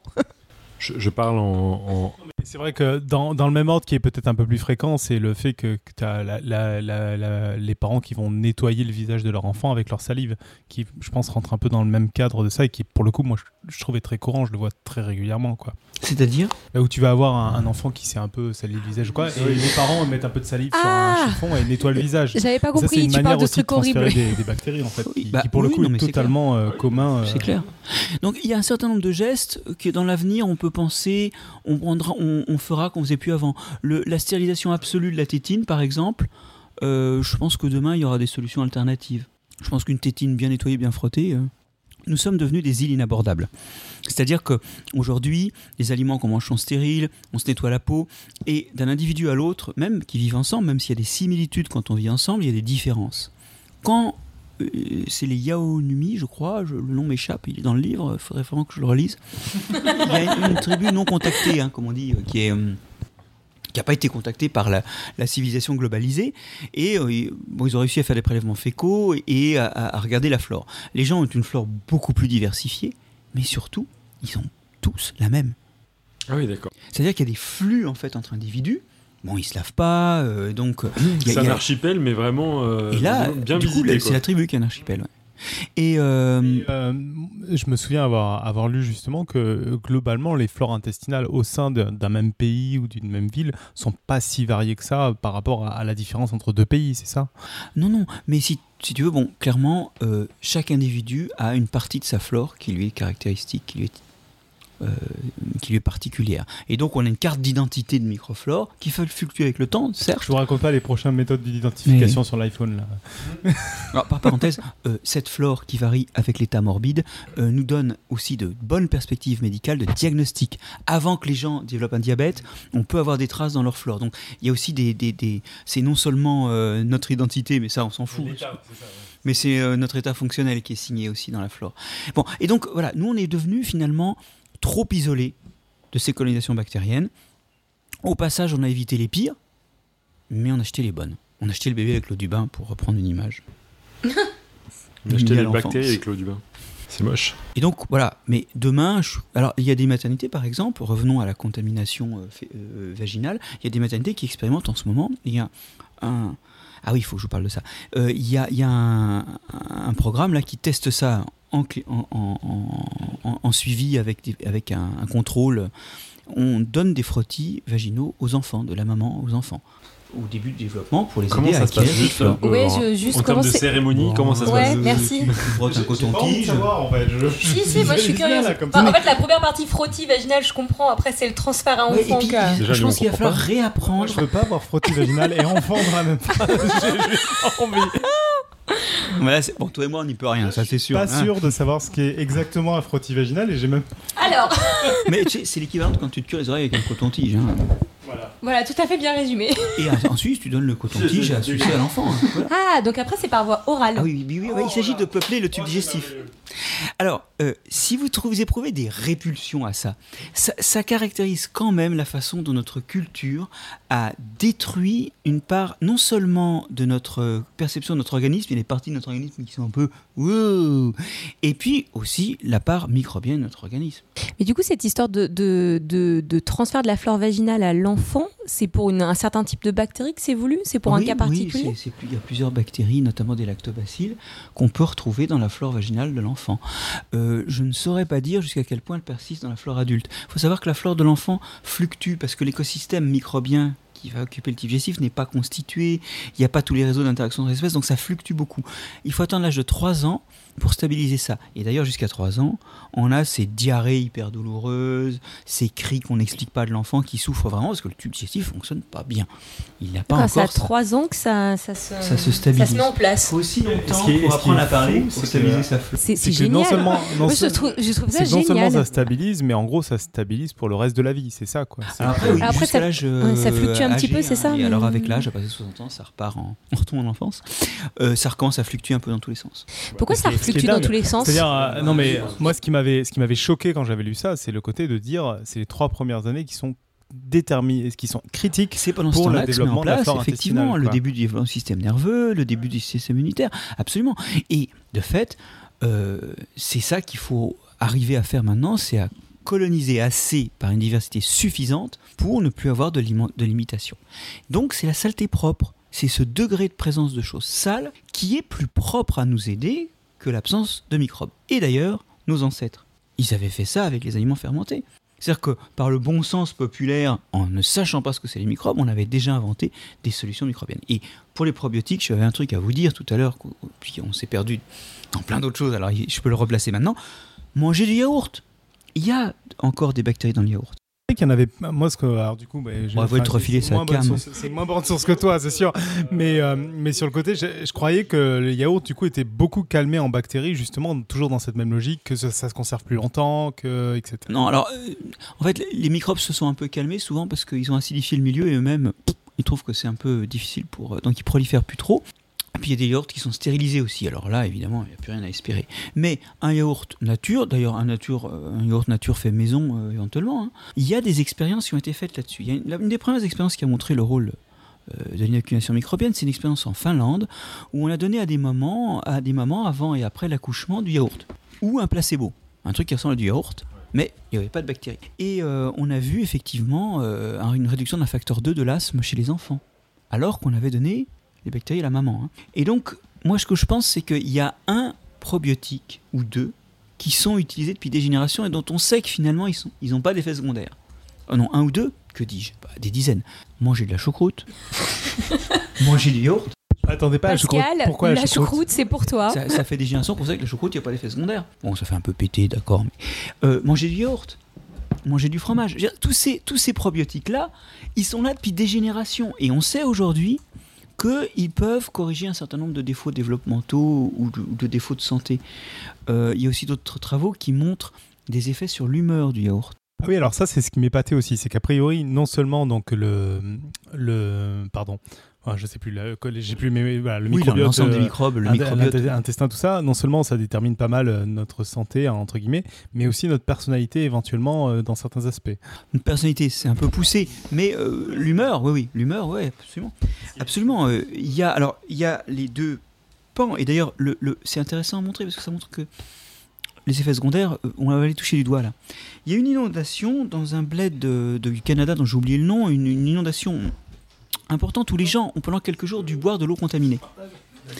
Et euh, ils ont eu donc un peu de diarrhée, et certains ont développé après des dépressions sans commune mesure avec les stress qu'ils avaient Quotidiennement, quoi. Ou, oui, ou surtout ouais. qu'ils avaient éprouvé même pendant, parce que quand même ça a été stressant.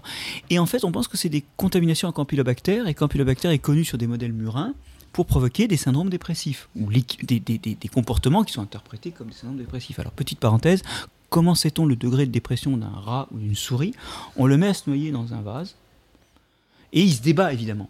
Et on regarde pendant 5 minutes combien de temps il se débat. Alors, il- non, rassure-toi. Et on le sauve à temps, et de toute façon, s'il bouge pas, il s'aperçoit Non, qu'il a non, en pied. fait, je pensais que. Et du coup, les dépressifs se débattent moins Moins. longtemps. Et quand tu donnes des anxiolytiques à un rat, il se débat plus longtemps. Donc c'est vraiment un- une bonne approximation. Enfin, voilà. Et on voit très bien quand on file des campylobactères à un rat, bah, il se débat moins. Par Et contre, du coup, ça nous fait reboucler sur le titre de ton livre euh, que, en fait, même au niveau euh, humeur, personnalité, tout ça, on n'est pas seul, quoi. On est euh, influencé énormément par clair. ça. Alors, on ne sait pas encore finement piloter ça. Et puis, comme tout, c'est complexe l'humeur. Ça va pas dépendre que voilà. Mais euh, globalement, il y a là des outils hyper puissants. Moi, ma crainte, c'est que l'industrie s'en empare et vende. Je donnais un exemple tout à l'heure, des choses dans le commerce avant qu'on ait vraiment mesuré l'utilité et les Mm. effets secondaires. Bah, ça se fait déjà. Ben oui. Et ça, c'est le problème, c'est qu'il y a toujours des vendeurs. euh, voilà. Mais moi, je, je pense que ce sont des charlatans. Je, je pense Ah, qu'aujourd'hui. que euh, c'est sûr que c'est c'est pas évident. Après, euh, le problème aussi, c'est que ces trucs-là, si j'ai bien compris, il y a un côté qui est très individuel, c'est-à-dire qu'il y a des comportements qui sont très différents selon les personnes et qu'en fait il y a besoin d'un suivi individuel pour bien savoir l'impact de telle et telle chose et même sans parler de médicaments, de telle nourriture. Je sais que euh, euh, bah, il y, a, il y a des choses très rigolotes qui existent, des, des suivis maintenant sur smartphone, comme on peut tout faire, de, de suivi de son caca sur, euh, sur smartphone et qui permettent de savoir Ah en oui. fait l'impact de ce qu'on mange par rapport à Ah ça. oui, sur le- Non, mais ce qui est hyper intéressant parce que ça rejoint le côté de on a un microbiome et mais- comment il réagit à ce qu'on mange. C'est une fait. chose à revisiter. Mm. C'est une partie de nous. Et alors que c'est Alors- complètement tabou, on rigole là comme ça Mais et compagnie, alors que. Et, mais, mais moi aussi, je, je sais bien quand je fais ça, quand, quand je fais ça en cours par exemple, et que je commence à parler de ça, c'est bon, quand je parle de l'é- l'échelle de mollesse des sels euh, qui a été définie. euh, les dans un- sept euh, échelles là. Ouais, c'est génial cette euh, échelle. voilà, ah, où on- J'ai dans mes toilettes. Il y a la- Ouais, il y a la Nico Tube nous en parle dès qu'il peut. Non, mais, mais bon, mais c'est un truc dont on de parle nous. jamais et en fait Non, tu te rends t'as compte qu'il y a raison, juste je- une échelle qui est hyper représentative. Enfin, on n'en parle plus parce qu'à une époque, euh, comment ça va euh, Ce que je pense, c'est que, voilà, c'est une partie de nous. Et euh, alors, une chose que je voulais dire tout à l'heure et que j'ai pas dit, c'est qu'en France, on a quand même les équipes qui, sur justement l'interaction avec la santé et les modèles souris pour comprendre comment ça se passe, on a, avec des noms comme euh, Joël Doré, Philippe Sansonetti, euh, on a des mecs qui ont fait un travail monstrueux, qui ont fait des publis remarquables, qui ont fait des participé au premier consortium, qui ont euh, étudié la diversité de la flore et qui aujourd'hui sont en pointe sur tout un tas de médications sérieuses. Et par exemple, euh, il y a une start-up qui a été montée par certains de ces chercheurs-là qui euh, est en train, je pensais à ça à cause de la, la, la- la microflore, un truc personnel, Euh, pour les gens qui vont subir une chimiothérapie qui fout en l'air la flore, hein, consiste à échantillonner la flore avant et à la garder sous une forme qui permet de la réinoculer après pour éviter tous les symptômes qui sont liés en fait au désordre De la flore. On fait un stock, on fait une sorte d'im- d'image euh, Voilà. du microbiote euh, avant. euh, avant. Et il y a d'autres mecs géniaux qui sont en train d'essayer de soigner certaines maladies métaboliques avec le microbiote. Je m'explique. Ça, c'est une autre start-up californienne. Ils, c'est aussi génial. Ils disent bon, aujourd'hui, on sait soigner en ajoutant une molécule qu'on n'a pas. Mais si tu as un désordre métabolique qui produit une molécule comme euh, la phénylcétonurie par exemple, qui produit une molécule qui est pas bonne, bah, l'enlever c'est plus dur. D'autant que si cette molécule n'est pas ordinairement produite par le métabolisme, on n'a pas biologiquement dans les reins le mécanisme qui l'enlève. Et bien eux, ils proposent de mettre des microbes qui vont enlever ces saletés.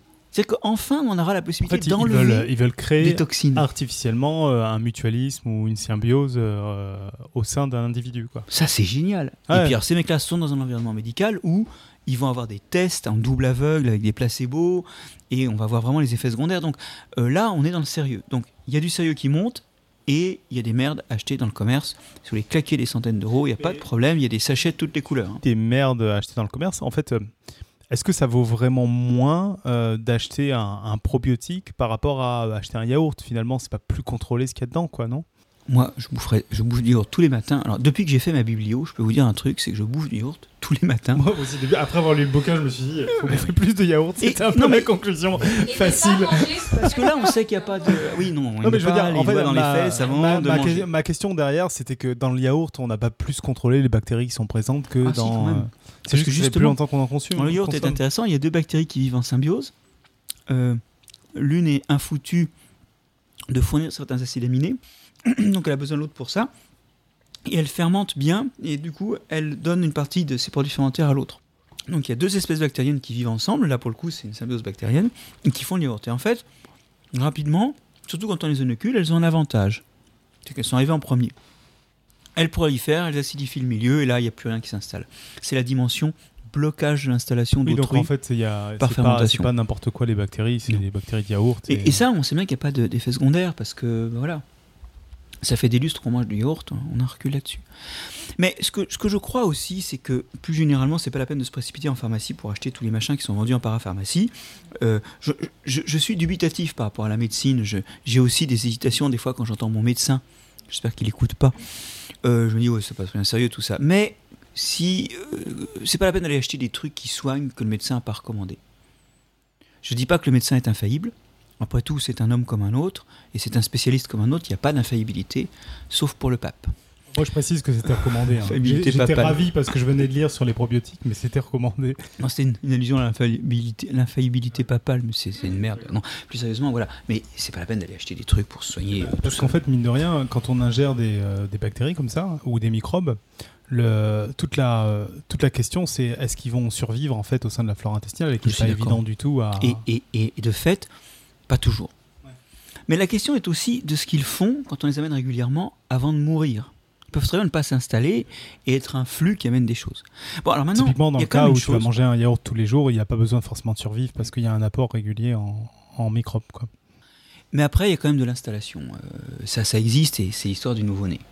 Quelque part, ils se colonisent à partir de choses qui viennent par la bouche. Mais dans, dans, cette, euh, dans ce concept de manger du yaourt tous les jours, ça veut dire que d'une certaine manière, ces bactéries-là ne peuvent pas se maintenir dans, le, dans nos Ce qu'il intestins. disait, c'est que ça peut, mais on ne sait pas forcément. Elles peuvent, mais oh, tu peux aussi changer la balance en leur faveur. Tu vois, en en amenant plus, parce que tu Voilà, crées du club. gros, on entretient la compétition en mettant toujours de notre côté les bactéries qui sont dans le yaourt. Je vais être très sincère, je ne sais pas ce que deviennent les, les bactéries du yaourt. Je ne sais pas si elles s'installent ou si elles meurent en laissant des molécules qui sont utiles. Tu C'est vois dommage parce que ça aurait pu faire un très très très bon sponsor chez Danone ce, ce- ce livre. mais, mais Danone, ils, ils suivent ça de près. Alors là, je peux te dire, euh, j'ai croisé quelques personnes de, de, de, de- de boîtes d'agroalimentaire, ils sont à fond là-dessus. Et ils commencent à vendre des produits qui ont des réputations probiotiques. Les, les fameux alicaments. Mhm. dont on a parlé à un moment, des aliments qui sont aussi des médicaments, mais qui en fait ne sont pas des médicaments par l'homologation et tout.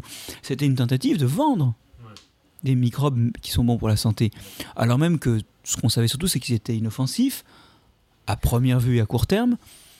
Euh, voilà, enfin, moi je voudrais pas euh, me prendre un procès, hein, mais je pense, moi, que ça, on vend des choses qui sont pas vitales. Une chose quand même, on, on- là, on revient beaucoup autour de microbiote, notamment du tube digestif dans mon livre, vraiment, j'essaie de, de faire en sorte que l'arbre ne cache pas la forêt.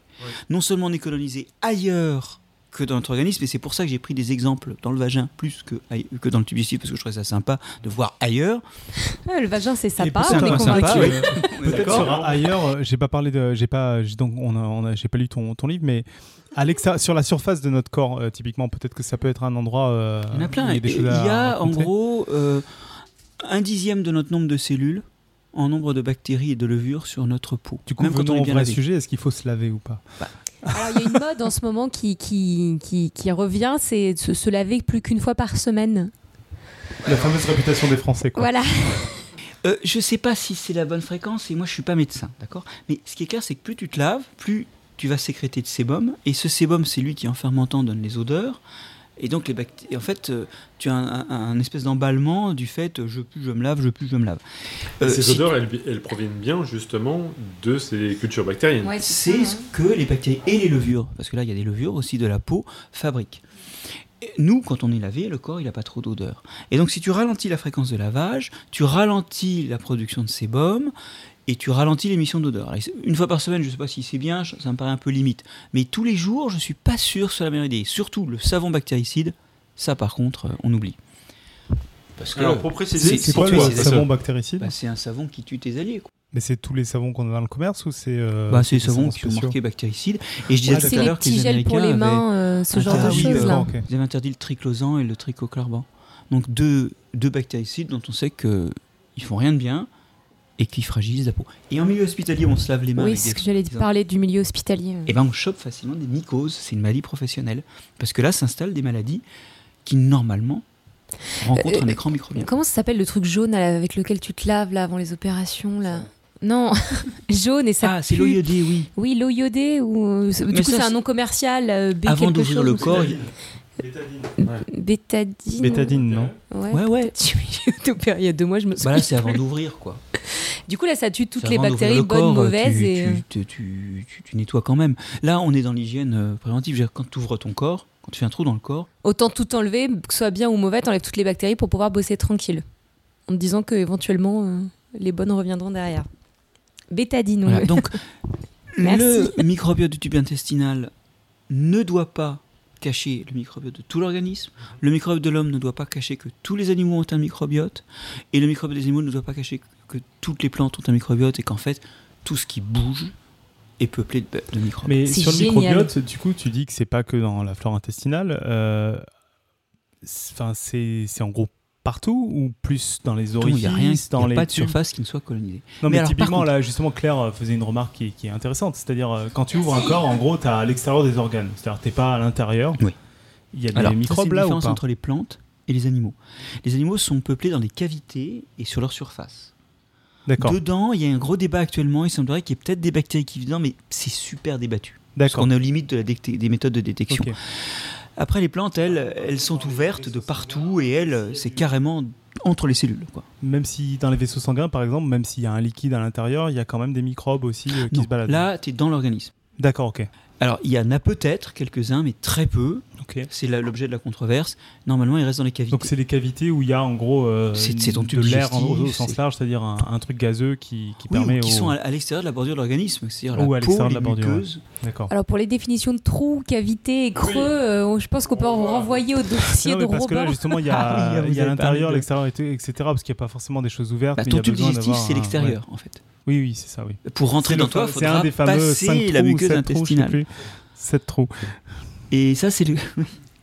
Alors, ça, c'est le problème de- on c'est un problème de topologie. de topologie là-dessus, oui. C'est un problème de topologie. Voilà, voilà.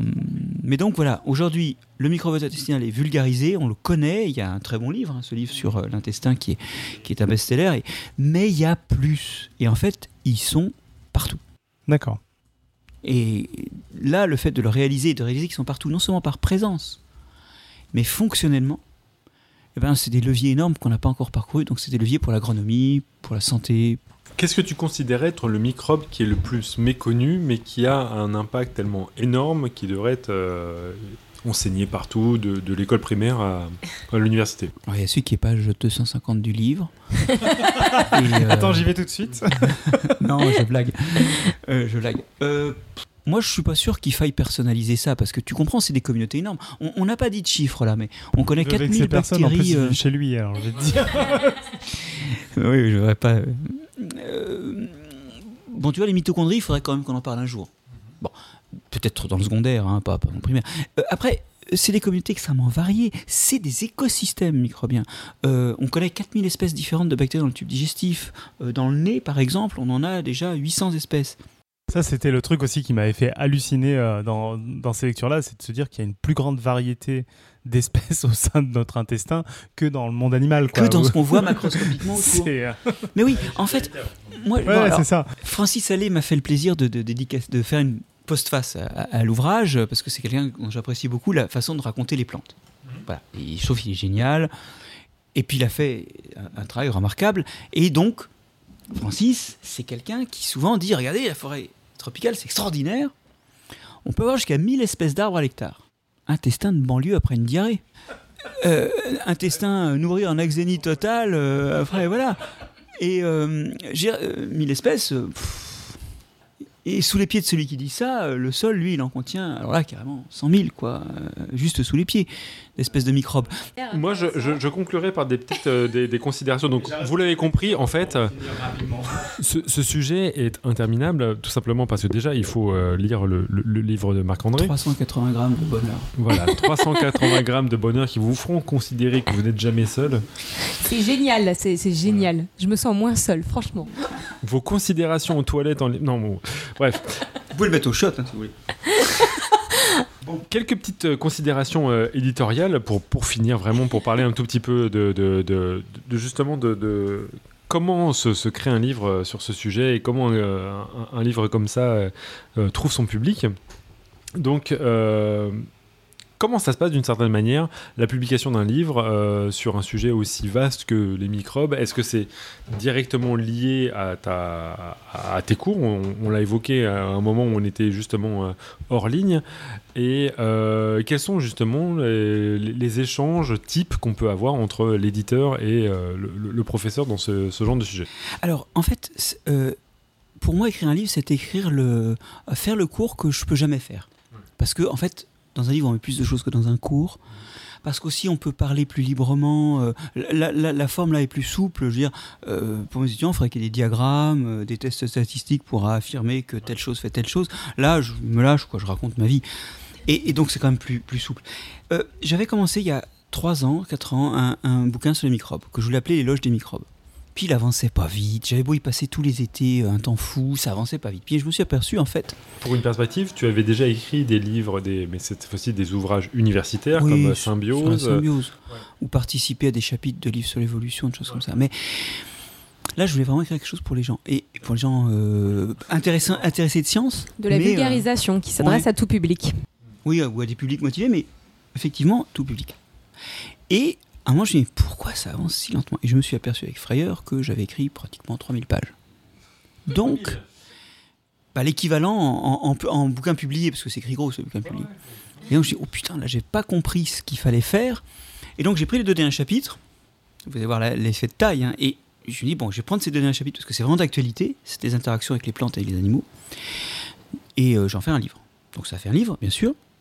Voilà. Euh, il n'était pas écrit, ces deux derniers chapitres n'étaient pas écrits, donc j'ai pris ça l'été dernier en fait. Dans une chaise longue en Bretagne. Euh. Donc ta stratégie, c'est que tu avais 3000 pages d'écrites et tu as pris les deux chapitres qui n'étaient pas encore écrits en te disant c'est sur cela que je fais un C'était le sommet du livre. Ah donc j'ai juste pris le sommet. Ça t'a permis en fait d'avoir bien en tête toute la, toute la montée pour écrire le, sommet. Et du coup, euh, si on lit ce livre, on s'aperçoit qu'on parle des effets des microbes, mais vous verrez. Alors je peux vous le dire, je, je l'ai jamais dit ça encore officiellement. Ils sont en grisaille. La grisaille, c'est cette technique hein, dans, l'art euh, des vitraux euh, et d'ailleurs de la peinture aussi, qui consiste à mettre un arrière-plan dans des tons gris. Du coup, on le voit sans le voir. Ben, les microbes, ils sont en grisaille dans le livre. C'est-à-dire qu'on n'en parle jamais. On voit leurs effets, mais je défie quiconque à la fin du livre de savoir ce que c'est qu'un microbe. Et en fait, c'est pas gênant pour la lecture, parce qu'on voit très bien ce qu'ils font. Le livre suivant, ce sera de consenser tout ce qui a déjà été écrit dans un truc plus simple, d'écrire quelque chose que j'aimerais bien appeler Voyage en microbie, et qui raconte ce que c'est qu'un microbe vu de l'intérieur maintenant, et d'y aller euh, à fond euh, sur ce que. avec, toute la diversité qu'on a, on a abordée pendant, pendant cette émission. C'est-à-dire que c'est. tous les problèmes que ça pose de vivre à une échelle que toi, t'imagines même pas. À une échelle où, quand tu te déplaces dans le milieu, tu déplaces des kilotonnes autour de toi. Hmm. Chaque centimètre est un effort prodigieux pour ton métabolisme, par exemple. Hein. Ouais. Alors donc euh, ça, euh, c'est le bouquin suivant et je sais pas quand il verra le jour. Ouais, bah en tout cas, on te recevra pour le bouquin suivant, ça c'est sûr. Ah, c'est parce que c'est fascinant en fait. C'est vrai qu'on se balade dans cette, euh, dans cette émission sur, euh, sur, sur, dont, le thème se sera appelé Les microbes par Marc-André Sellos. Et au final, c'est vrai qu'on s'est jamais mis à leur perspective, à leur échelle. Et ça gêne personne, tout le monde s'en fout des microbes. Donc moi, je capitalise là-dessus. Les gens peuvent très bien, sans savoir ce que c'est, s'y intéresser à travers les, Je vais écrire un livre dont sur un truc dont tout le monde se fout. Mais au final, je parle des plantes. De comprendre. Je parle des prochains livres. je parle des plantes, des civilisations et des animaux. Là, les gens, ça les intéresse. Et le prochain livre, je sais, il est, plus, c'est un défi beaucoup plus grand parce que là, il, là, il va falloir se mettre. Non, et puis en fait, toutes ces histoires de, de, de, mutualisation entre espèces, euh, enfin, moi j'ai lu juste le début, du coup, les premières pages, et ça donne tout de suite envie d'en savoir plus parce que c'est incroyable de voir justement ces cohabitations, ces interactions. Euh, qui, qui je trouve sont prendre, même si ah on ben, alors, ça euh, c'est l'autre chose, c'est que c'est un bouquin naturaliste quoi. Moi, moi j'ai toujours été naturaliste, hein. je, je, me balade toujours avec ma loupe et mon et, en fait c'est l'observation du monde. Et en fait, je trouve que l'observation de la dimension micro, microbienne du monde transcende le monde, est encore plus beau. C'est ce que j'ai essayé de dire dans le livre, quoi. C'est que c'est, c'est encore plus marrant vu comme ça. Ok. Qu'est-ce qu'on fait on, arrive vers une conclusion là On arrive vers une conclusion parce que je pense qu'on a, on a fait un, aspect éditorial, on, a évoqué euh, la raison d'écrire un livre et, on a appris que... le livre. Là maintenant, euh, vous avez tous les arguments possibles et imaginables. Vous voyez que c'est très bien vulgarisé et que c'est passionnant. Donc à partir de là, euh, Reste plus qu'à l'acheter, quoi. Il reste plus qu'à faire le, le- le pitch de, de la semaine prochaine. Donc, pour continuer cette fin de saison tout en beauté, après Marc-André Sellos, aujourd'hui, nous aurons l'immense plaisir de rejoindre Jean- Jean-Philippe, euh, de recevoir en français, Jean-Philippe Usan la semaine prochaine pour la, la dernière de l'année. Avec un pitch qu'on vient de me, me- me pondre, la grande majorité de la matière contenue dans notre univers reste inaccessible à nos télescopes, matière noire ou énergie sombre. Les indications de l'existence de cette matière reposent sur une construction mêlant théorie et observation astronomique avec de nombreuses hypothèses. On demande souvent aux chercheurs s'ils croient dans l'existence de ces matières. Est-ce vraiment la bonne question? Cette émission reviendra sur les constructions du scientifique. Qu'est-ce que voir pour un physicien, pour un mathématicien? Définir la réalité est une question inextricable, surtout quand on n'est pas philosophe. Mais dans sa, démarche, de, physicien utilise implicitement une telle définition. Sa démarche révèle des continents où le sens commun ne fait plus loi. De quel monde parle la physique et les mathématiques? Comment ces deux disciplines se combinent-elles pour dessiner une image de la réalité? Comme vous l'imaginez bien, j'ai absolument rien bité de ce que je viens de dire. Et justement, je vais, je vais faire un résumé de ce que vient de dire Pierre, ce sera plus, plus clair. En gros, comme les deux dernières années de fin de saison, on a laissé une carte blanche à Jean-Philippe Usan. Ça va être passionnant, ça va être long et ça va être passionnant. Donc vous avez deux dernières émissions de fin de saison que vous pourrez réécouter et qui sont assez incroyables. Et passionnante. C'est ça. Et sur des sujets qui, je crois, ont à peu près aucune intersection. Ce qui est quand même fort. A priori, je pense qu'entre cette semaine et la semaine prochaine, on, a ré- on va réussir à avoir aucune intersection. On a quand même parlé de, la et- matière noire ou l'énergie sombre. Si je ne m'abuse, on a parlé aussi beaucoup de matière fécale, ce qui est pas très long. Il y a le mot matière dedans, tout va bien. C'est ça. Et noir. Mais il y a, il y a peu de Pas microbes, noir, je c'est marron. Si c'est noir, t'as un gros problème de santé. quoi. Bref, on passe à la côte, c'est ça Tout à fait. Oui. Marc-André, c'est à toi. As-tu rapporté une quote? Alors, une touche de finesse dans une émission qui a parfois euh, pas eu froid aux yeux en Pas matière. manqué. C'est pas nous qui avons abordé ces sujets-là. hein. On a juste rebondi C'est vous qui lourdement avez dessus. l'invité. Alors, nous allons avoir quelques lignes de Bossuet, donc deux mots, euh, et euh, qui va nous rappeler à la fois le, le charme du français classique et une réalité qu'il énonce dans l'exordre du sermon sur la mort, un sermon qu'il prononce euh, donc euh, dans l'église de Meaux, et où euh, il introduit un certain nombre de concepts vision philosophique. Lui, il va pas parler de biologie, mais écoutez ce qu'il dit. Et regardez comment ça, tape à ce qu'on a dit aujourd'hui, ce qu'on dira la semaine prochaine peut-être. Parmi ces vastes désirs d'enrichir notre entendement par des connaissances nouvelles, la même chose nous arrive qu'à ceux qui, jetant bien loin leur regard, ne remorquent pas les objets qui les environnent. Je veux dire que notre esprit, s'étendant par de grands efforts sur des choses fort éloignées, passe cependant si légèrement sur ce qui se présente à lui de plus près, que nous consommons toute notre vie toujours ignorants de ce qui nous touche. Et non seulement de ce qui nous touche, mais encore de ce que nous sommes. Mais Irène, qui vient de nous rejoindre en ayant euh, atterri euh, de son avion de je sais pas trop où, de toute façon Irène a toujours les meilleures excuses, elle est, euh, elle a, elle est très agréable, elle, est, elle aime beaucoup que tu cites Bossu- Bossuet, donc elle est très contente de la citation. Quel homme C'est vrai ce Célos Il cite Bossuet. C'est vrai qu'on ne le lit plus beaucoup. hein. Je tiens à dire que moi, je t'ai cité euh, l'émission précédente, puisque j'avais écouté ton émission euh, sur France Inter et que tu disais euh, en microbiologie, l'essentiel est invisible pour les yeux. J'avais trouvé ça fort Oui, c'est un autre beau livre. Ouais. On finit avec euh, deux, trois in- informations à, à- diffuser. La première, c'est que nous avons un quiz, hein, le quiz du, euh, du mois, entre guillemets, de l'année, entre guillemets. Euh, le quiz est donc euh, l'occasion donc, euh, aux, aux auditeurs de, de- de fournir euh, une information ou aux invités. euh, sur la question si- suivante ou l'affirmation suivante, retirer le germe de l'ail le rend plus digeste. Marc-André, un avis. Ah bah moi je fais toujours ça. Et en fait, j'ai jamais fait de contrôle de double aveugle. vrai ou pas. C'est tout l'objet du quiz. Donc voilà. Vous avez de l'ail là Donc, Non, désolé.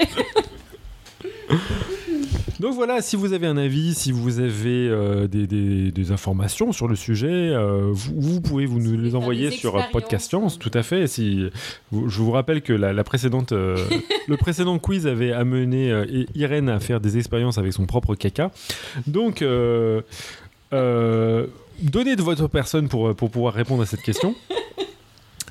Et euh, postez vos réponses sur euh, podcastscience.fm. Et sinon, de toute façon, ce sera Alan euh, donc, qui répondra à, à la question. Nous vous rappelons l'existence de notre Patreon. Patreon, euh, une- un moyen de nous soutenir pour pouvoir euh, alimenter. euh, Des sous, vite. hein, voilà, en gros, envoyez vos sous, hein, comme on dit. Et pour conclure, nous allons remercier tous nos auditeurs. Nous clôturons ensemble la saison 7. Merci de nous écouter. Et merci encore à notre invité Marc-André. Passez un super été et envoyez Attends, tout- mais c'est pas fini là, on a une autre épisode la semaine prochaine. Oui, mais vous avez le droit quand même de passer un super été ou pas Ouais, ok. Moi, je il lis. n'est pas commencé l'été. D'abord, il y a un autre épisode. Il est, il est encore commencé. Il, Ah. il est commencé En tout cas, passez un super été en Je, te- compagnie je de tiens à vos amis microbes. que la semaine prochaine, dire. c'est c'est le Voilà. début de. C'est ça. Pa- Passez un super été en compagnie, du coup, même si vous êtes tout seul cet été, sachez que vous ne l'êtes pas. Oh, bravo. Donc ne déprimez plus chez vous tout seul. Ne mangez pas une glace, ça n'a aucun intérêt. Mangez un yaourt, vous serez encore plus nombreux. Ou du frozen yaourt. Bridget, Bridget Jones avait rien compris. Ah, quelle cruche. Donc, si vous avez aimé cette émission, eh bien, n'hésitez pas à partager l'émission, tweeter, retweeter, liker ou ne pas liker si vous avez envie. On a besoin de vos retours. On ne vit presque que pour ça. Et je vous rappelle que servir la science soit votre joie.